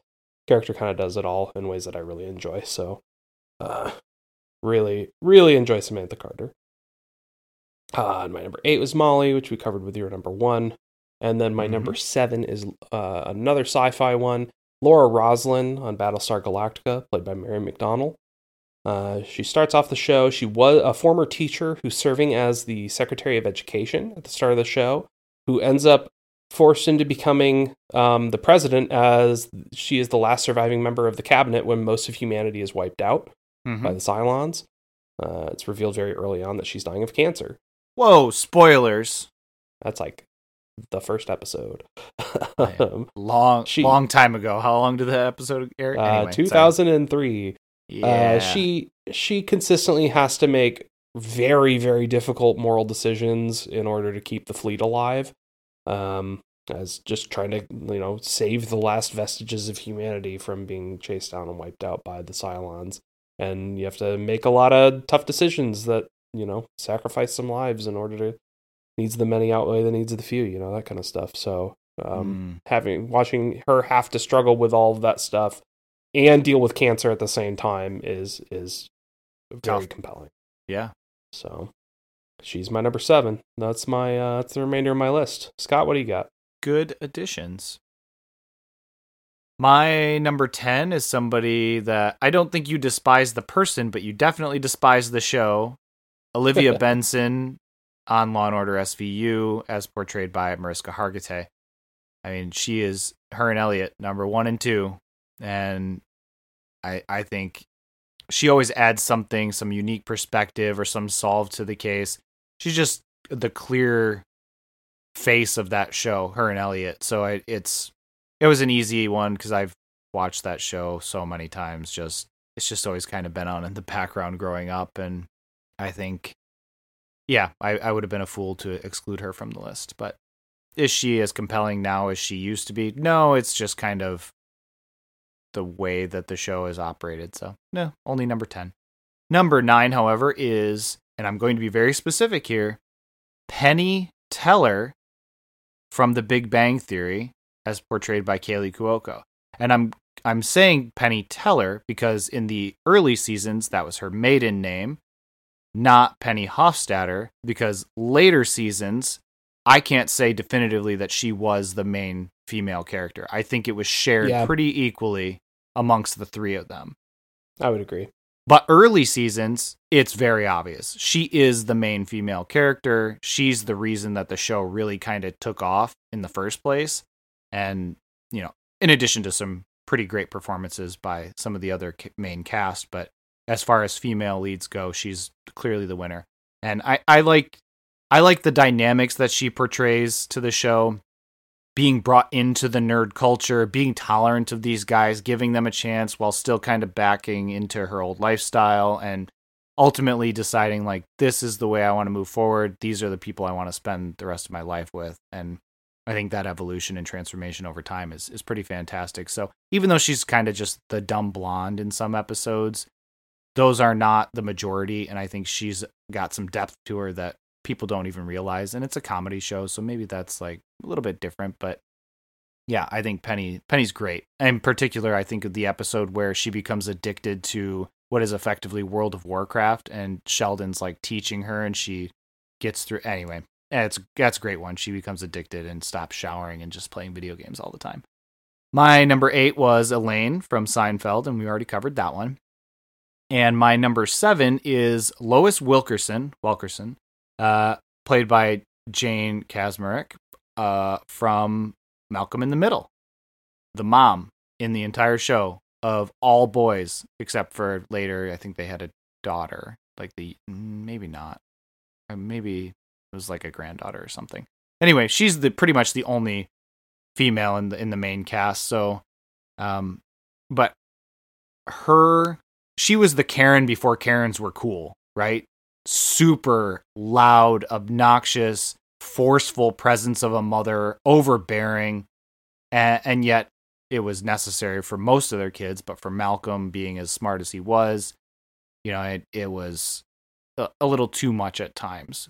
But I think the way that she's portrayed and the way that her husband is portrayed as a counterbalance to her overbearing nature and his just super passive, like, go with the flow, kind of whatever type of nature. It was a great balance as a parenting duo. I think it was clear that even though they were not the most well to do, they were uh, still a good, strong parental team. And and it was in large part due to just her overall love for her family, even if she had a harsh way of showing it at times. So, yeah, great, uh, great show, and uh, I don't think it would have been the same with anyone else playing Lois. I've never actually watched Malcolm in the Middle. I don't think a single episode. Oh, well, sorry to hear that. You are missing out. Um, I- we didn't really go through any of your honorable mentions. Did you have anyone else that you wanted to kind of throw out there? Yeah, sure. Um, I'll run through. Yeah, so we you know, one thing we alluded to. Um, Lightning We both had we both had someone that we cut from our own lists because we didn't quite think they made the the main character cut. Yeah. Um, but otherwise, absolutely would have. Mine on that one is um, Claudette Wyms from The Shield, played by CCH Pounder. Um, she is just an incredible character that I absolutely love. But upon inspection, digging back through the episodes of that show, reading up on on that stuff, I just I don't think I can justify her as being a main character on that show. mm-hmm. Um, she's main cast certainly, but just not the focus often enough to be considered main character. I think. Otherwise, she definitely would have made the list. I had her as my number three originally, but just yeah, did Hmm. not made me sad to cut her. But I I um still really enjoyed the character. Um, other quick lightning round. Um, honorable mentions: Ahsoka Tano from Clone Wars, Buffy Summers from Buffy the Vampire Slayer, Mhm. Doctor Girlfriend from the Venture Bros, Daenerys Mm. Targaryen from Game of Thrones, Hmm. maybe all but the last season. Uh, Mabel Pines from Gravity Falls, Sister Night from Watchmen, Olivia Dunham from Fringe, Amy Santiago from Brooklyn Nine Nine, Sarah Mhm. Jane Smith from those seasons of Doctor Who she was on, Mhm. and Katara from Avatar: The Last Airbender. Yeah, I, I guess I struggled to throw anyone from Doctor Who on my list, but uh, it was a consideration. I just I didn't feel strongly enough about any one of them. I felt like there were several that could have been contenders, and even though Sure. they didn't really overlap, I, I didn't want to single one out, so I I left them off. Amy my list. Pond, also very good. Whew, that that is a good addition, but I digress. I'm gonna I'm gonna go through my quick honorable mentions, and then I'll go into my questionable one. Uh, Eleanor Shellstrop, uh, Kristen Bell from The Good Place, Jessica Jones as portrayed by Krysten Ritter um, Very good. from Jessica Jones, Clarissa Darling for uh, Melissa Joan Hart in Clarissa Explains It All. Grew up watching this show, complete '90s like kids TV show, but you know, I I remember watching so many episodes of this show. So, uh, Dar- Daria Morgendorffer from the TV show Daria, uh, Sookie Stackhouse from True Blood. Unfortunately, or fortunately, I in the early seasons of that show was uh, coaxed into watching it by my girlfriend at the time, and there were some pretty good storylines, and I actually enjoyed quite a bit of it. And then it kind of skewed, and yeah, anyway, not worth my time uh, Katara from Avatar: The Last Airbender uh, as an honorable mention, and then my last one, which I really, really wanted to include Eleven from Stranger Things as possibly in my top three, potentially for even number one, because Eleven is amazing in Stranger Things. I mean, the actress does a fantastic job, and I, I wish I could have added her, but it's a it's a toss up. It's between her and Joyce Byers whether she's actually the lead. I think there's probably a strong argument that could be made for either one depending on the season. It wasn't clearly Yeah. defined. especially as that show goes on becomes so much more of an ensemble cast and like the later seasons any individual character just doesn't get very much time spent on them just because there's so many at this point and they're spreading it out as much as they are I, I I I'm think- maybe in the first season, you know, parts of it she's definitely the main character towards the end of the season, but in the beginning it's Joyce and Joyce's Yeah. role in finding her son. But anyway, yeah, that was my that was the one I struggled with the most, but our referee said, "Sorry, it's a toss up. Can't include it." I'm like, oh, okay, that's fair. yeah but- i'm with you Anyway, let's uh let's take a look see here. Where where do we stand with our unified list? so i've moved over um our top sixes here um it ends up being 11 total because we had the duplicate of kim The one duplicate, yeah. Um, I I'm gonna say right now, I think Kim's gonna rank fairly highly on this list for us. I I think you're right, and I, you know, she's number three on my list, number two on yours. It was a, a almost a little bit of a toss up for me, like I said, to between my one, two, and three. I'm gonna just throw out there she should probably be number one as a I'm comfortable with that. Um, you know, Nora Durst number one on my personal list, but since we have the shared, uh, the shared input on on Kim, Mhm. I I think for the unified list, it totally makes sense to have her in that number one spot. So that's where she's going, Kim Wexler. excellent. Uh, our our other duplicates, Molly was your number one, my number eight, Elaine, my number three, your number 8 Mhm. Um, I'm definitely comfortable having Molly higher up than my my number eight for sure because you you care about the character so much, and I I do like her a lot. I think she's very strong. I I think she's easily a number two, if I'm being honest. Uh, Mm, I don't know about that. well, she's obviously better than all of your one through seven, but you know, Nor- Nora Durst, very. I just love that character so much. Um, and you don't love Molly. What's not to love? I do I do love Molly a lot. I think she's great. I don't think she has anywhere near the depth that Nora Durst has in uh, the course of the show. I know you've not watched it.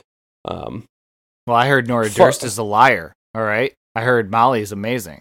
Hmm, How about that? the the the piece I, I I think my strongest argument I can make for putting Nora above Molly is Molly is a very important piece to the mystery of season one of Fargo. What's going on in that story and everything. She is a driving force for sure and a very compelling character. Where I think Nora Durst fundamentally represents the themes of the entire show she's from. Hmm. Hmm. Oh, okay. Let's table that for right now. Okay. I, I I see what you're saying, but I'm not prepared to to relinquish that just yet. So why don't we just uh move some of the ones that we know are probably going to be in the top five up there. So like Elaine is probably going to be up there. Yeah, Yeah. I think I think Elaine. Maybe maybe we put Elaine in like number four for now. Yeah, you that's about that's that? probably fine. Just throw her in there for now, Okay, and then split split the difference there, but yeah, um, you know, move. Don't put it in two or three, but move Molly up on our list. So at least Yeah. Molly and Nora, we know, are probably going into those spots. agreed. Um, let's say let's say we'll put a mark down on Nora and Molly will be two and three in some order. Um, yeah, probably. Okay. Um, we can obviously put Leslie at number eleven and cut her from the list because that show's bad. Whoa, whoa! My number two, you're gonna just completely cut off the. No, no, no, no, no, no. We- I already Uh, gave you a list of all the had to- reasons why she's I had to try. iconic. Not only I as know. Amy Poehler in her representation of quite possibly her best role ever, but the the feminine movement and and the way that she is portrayed as a strong, independent character. I, I think we'd be foolish to eliminate her, and I think your wife would be mad at you about that. I just I just don't like Amy Poehler in general. Uh but nothing against her personally. I just Mm-hmm, I don't think I really enjoyed her in anything. so. I, you know, Nadia, Nadja, Excuse me, Uh, excuse me, Nadja. Please. Uh, Well, it's probably pronounced Nadia, right? There's like a On the show they pronounce it Nadja. Nadja. Okay, well, I Nadja, darling. I Not very very funny. don't watch the show, so I, I don't know. Um, well, let's see. Between the three that you've got here, Gemma from Sons of Anarchy, Dana from X Files, and Nadja from What We Do in the Shadows, I can say I only have a personal interest in Dana, uh, because that one I've actually watched. So, Sure. um, but I don't know that I feel strongly enough about Dana. Gemma's unquestionably the worst person on this list. Uh, Uh, Nope. She's actively a bad person, but a very compelling character. Hmm. See, but Leslie Knope is a good person and actively compelling character. So I think that trumps Gemma very easily. In fact, I would. I see the I the would be qual- the prepared to quality of say- the character is the argument here, not the quality of their morals. Okay, well, seasons one and two aside, Leslie Knope is is a pretty fantastic character. Someone we should all strive to be with, within our own lives, both as a, a giver and a receiver. So I'm gonna say, how about this? Leslie Knope, Mhm. number five, and I'll give you Nora Mm. Durst as number two, and I'll make Molly number three. Mm.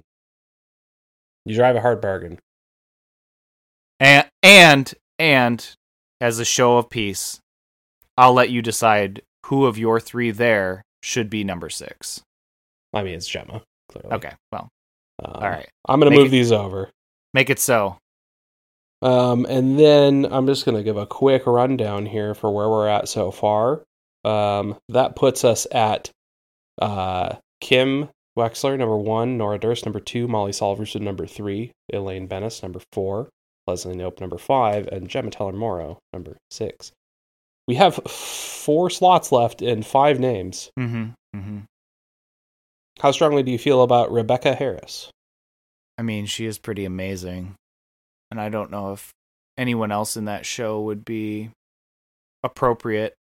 I, I'm I'm almost tempted to drop Dana Scully, even though I have a relation Mm. in in part to her. I just, I just think her character has one mode of operation and hasn't didn't really develop too much. Oh, I don't and- think that's true at all. I think that there's there's changes over the course of the show. She she becomes much more willing to because early on in the show she's very dismissive of Hmm. a lot of Mulder's beliefs and ideas and everything.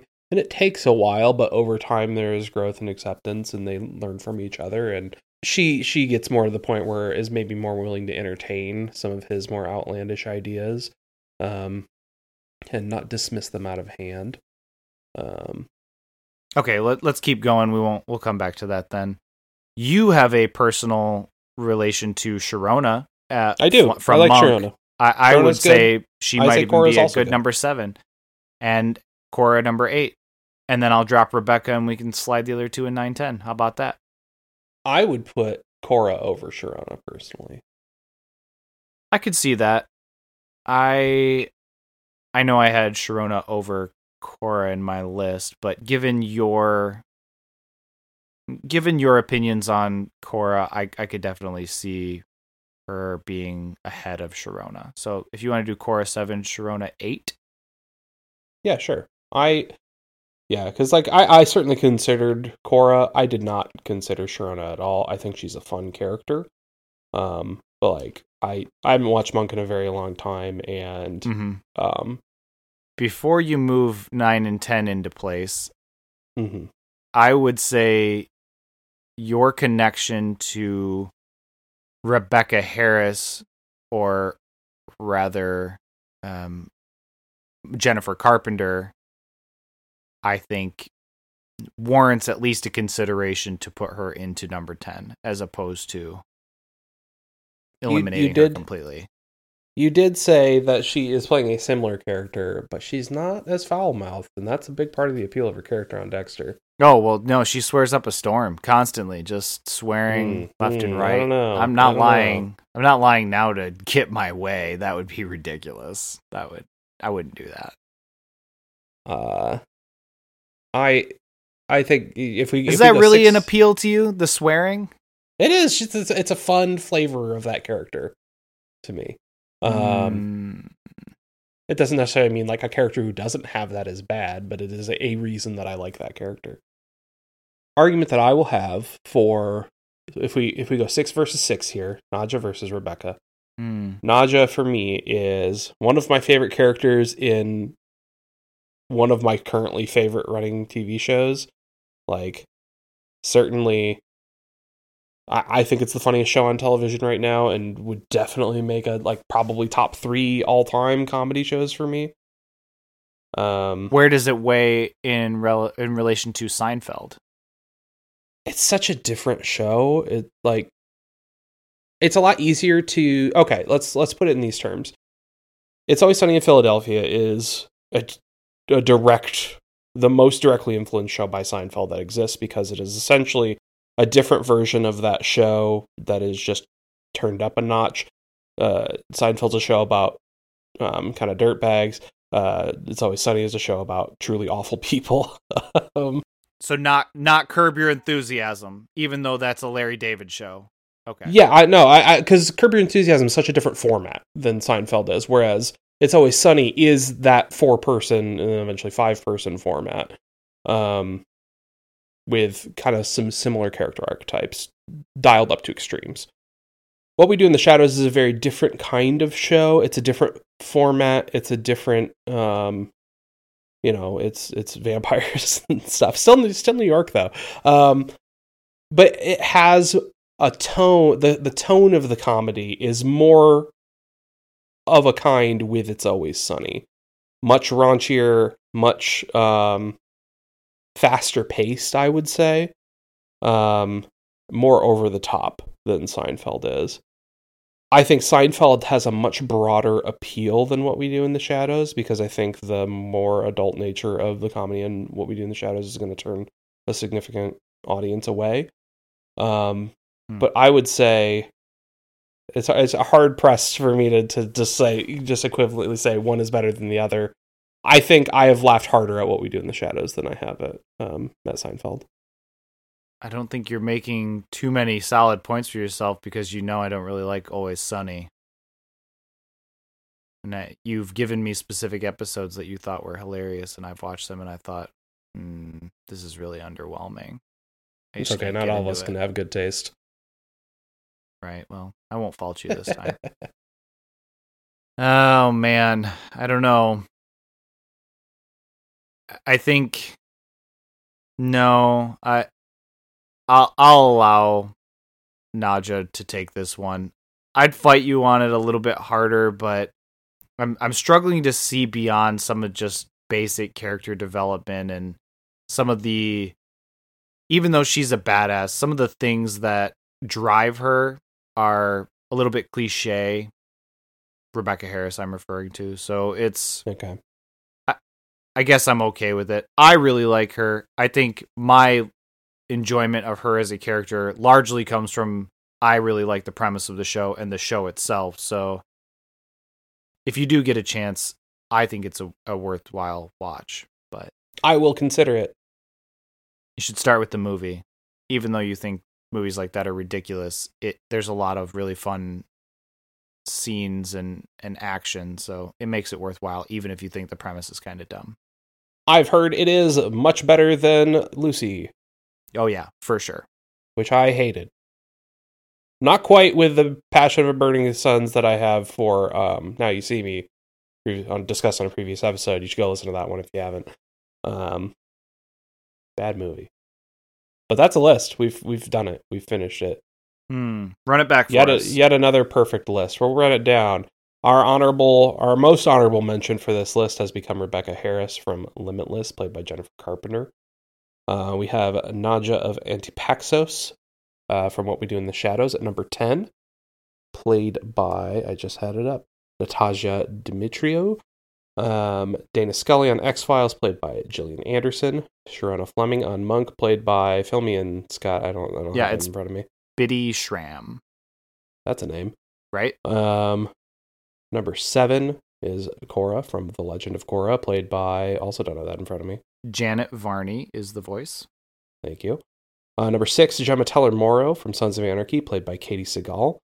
Number five, Leslie Knope from Parks and Rec, played by Amy Poehler. Mhm. Number four, Elaine Benes, played by Julia uh, from. Seinfeld, played by Julia Louis Dreyfus. Uh, number three, Molly Solverson from Fargo, played by Allison Tolman. Thank you. Uh, number two, Nora Durst from The Leftovers, played by Carrie Coon. Fun fact, she's also on Fargo season three. Uh, and number one, Kim Wexler from Better Call Saul, played by Rhea Seehorn. The best female TV main character of all time. I had a personal prediction going into this show based on previous conversations and known combined interests that Kim would end up being number one, and I was correct.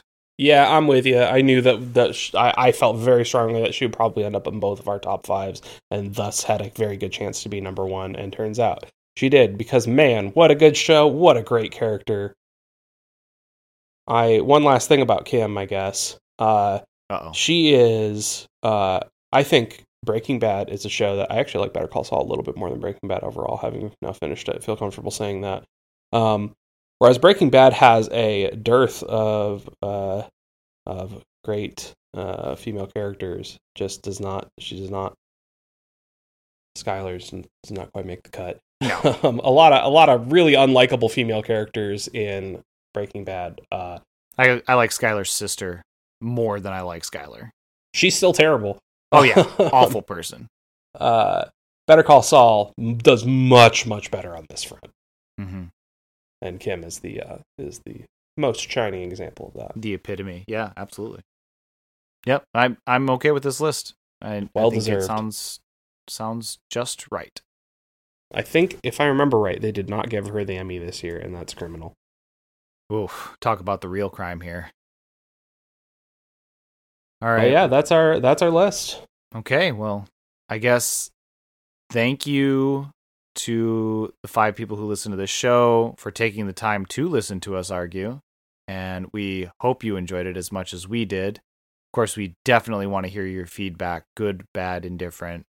Talk to us. We need to hear what you have to say because I'm sure you have strong opinions about some of these topics, and those are just as valid as ours. Although we are the de facto rankers of all time. So, We are the experts. Yes, we are the experts. So, our next episode, which will be posted in about two weeks, uh, Josh, what? Uh, oh yes, Josh, tell tell the people what are we doing for our next episode?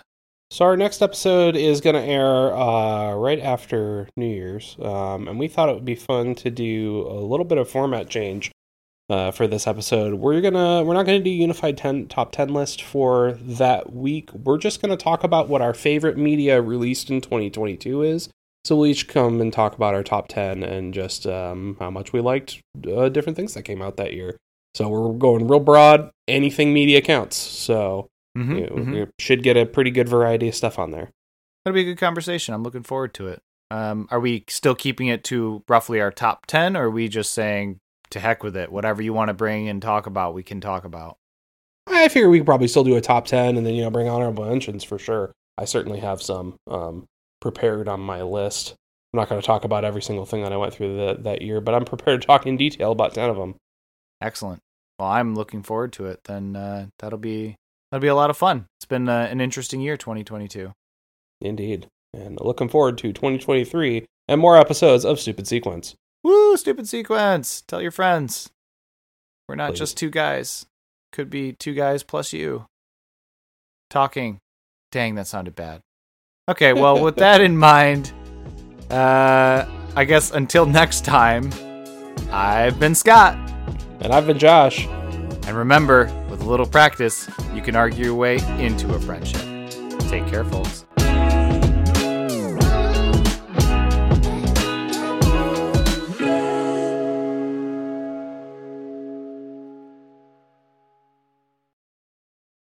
That's a clap.